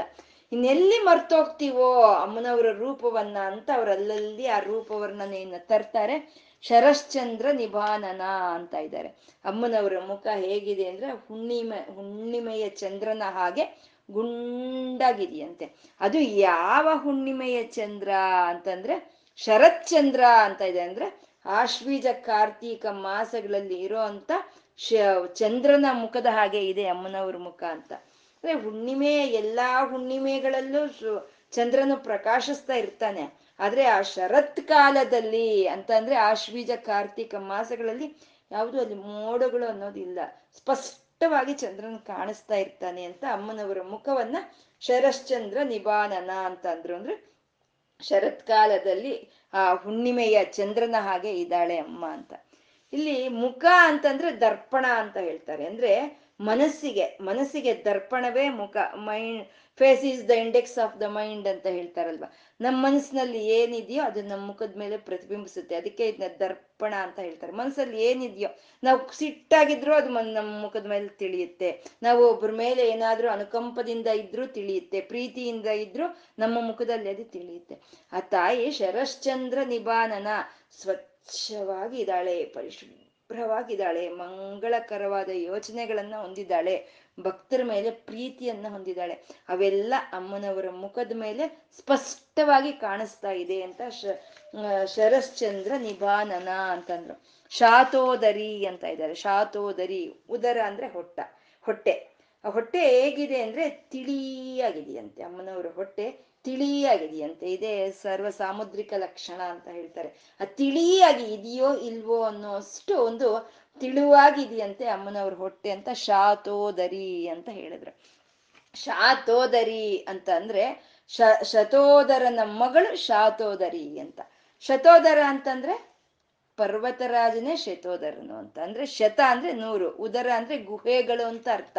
ಗುಹೆಗಳಲ್ಲಿರುತ್ತೆ, ಪರ್ವತಗಳಲ್ಲೇ ಇರುತ್ತೆ. ಅಂದ್ರೆ ಶತ ಅಂದ್ರೆ ನೂರು ಅಂದ್ರೆ ಅನೇಕ ಅಂತ, ಅನೇಕವಾದ ಗುಹೆಗಳನ್ನ ಹೊಂದಿರೋ ಅಂತ ಪರ್ವತ ರಾಜನೇ ಶಾತೋದರನು. ಆ ಶಾತೋದರನ ಮಗಳಾದಂತ ಅಮ್ಮ ಅವಳು ಶಾತೋದರಿ ಅಂತ ಹೇಳ್ತಾ ಇದ್ದಾರೆ. ಈ ಶಾತೋದರಿ ಎಲ್ಲಾ ಭಕ್ತರ ಹೃದಯ ಗುಹೆಯಲ್ಲಿ ತಾನು ಭವಾನಿಯಾಗಿ ಇದ್ಕೊಂಡು ಭಾವಿಸಿದ್ರೆ ಸಾಕು ಅಂತ ಅವರ ಒಂದು ಸಂಸಾರ ಬಂಧನವನ್ನ ಬಿಡಿಸ್ತಾ, ಆ, ಅಂತ ಅವ್ರ ಭಕ್ತಿಗೆ ತಾನು ಪ್ರೀತಿ ಹೊಂದುತ್ತಾ ಅಂತ ಭಕ್ತರಿಗೆ ವಶ ತಾನು ವಶ ವಶವಾಗಿ ಹೋಗ್ತಾ ಅವ್ರಿಗೆ ಸೌಭಾಗ್ಯವನ್ನು ಕೊಡೋ ಅಂತ ತಾಯಿ ಶಾತೋದರಿ ಅಂತ. ಇವಾಗ ಭವಾನಿ ಅಂದ್ರು, ಶಾಂಕರಿ ಅಂದ್ರು, ಅಥವಾ ಶಾಂಭವಿ ಅಂದ್ರು, ಏನ್ ಹೇಳಿದ್ರು ಲಲಿತೆಗೆ ಹೇಳ್ತಾ ಇದ್ದಾರೆ. ಎಲ್ಲಾ ಲಲಿತೆಗೆ ಇರುವಂತ ಒಂದು ನಾಮ ವೈಭವ ಅಂತ ಹೇಳ್ಬೋದು. ಇದನ್ನೇ ಉಮಾ ಹೈಮವತಿ ಬಹುಶೋಭಮಾನ ಅಂತ ಹೇಳುತ್ತೆ ವೇದ. ಅಂದ್ರೆ ಉಮಾ ಆದ್ರೂ, ಹೈಮವತಿ ಆದ್ರೂ, ಪಾರ್ವತಿ ಆದ್ರೂ, ಯಾವ ಹೆಸರಾದ್ರೂ ಸರಿ ಆ ಲಲಿತೆಗೆ ಶೋಭಾಯಮಾನವಾಗಿ ಇದೆ ಅಂತ. ಹಾಗೆ ಆ ರೀತಿಯ ಭವಾನಿಯನ್ನ ನಾವು ಭಾವನೆಯಿಂದ ನಾವು ಉಪಾಸನೆ ಮಾಡ್ತಾ ಮುಂದೆ ಆ ವಶಿನ್ಯಾದಿ ವಾಗ್ದೇವತೆಯರು ಹೇಳೋ ಅಂತ ಒಂದು, ಆ, ನಿರ್ಗುಣಾಕಾರವನ್ನ ಹಿಡ್ಕೊಳ್ಳೋ ಅಂತ ಒಂದು ಗಟ್ಟಿಯಾದ ಭಕ್ತಿ, ಆ ಜ್ಞಾನ ಆ ತಾಯಿ ನಮ್ಗೆ ಅನುಗ್ರಹಿಸ್ಲಿ ಅಂತ ಕೇಳ್ಕೊಳ್ತಾ ಇವತ್ತು ನಾವು ಏನ್ ಹೇಳ್ಕೊಂಡಿದೀವೋ ಆ ಶಿವಶಕ್ತಿಯರಿಗೆ ಅರ್ಪಣೆ ಮಾಡ್ಕೊಳ್ಳೋಣ. ಆ ಶಿವಶಕ್ತಿಯರಿಗೆ ಒಂದು ನಮಸ್ಕಾರವನ್ನು ತಿಳಿಸ್ಕೊಳ್ತಾ, ಸರ್ವಂ ಶ್ರೀ ಲಲಿತಾರ್ಪಣ ಮಸ್ತು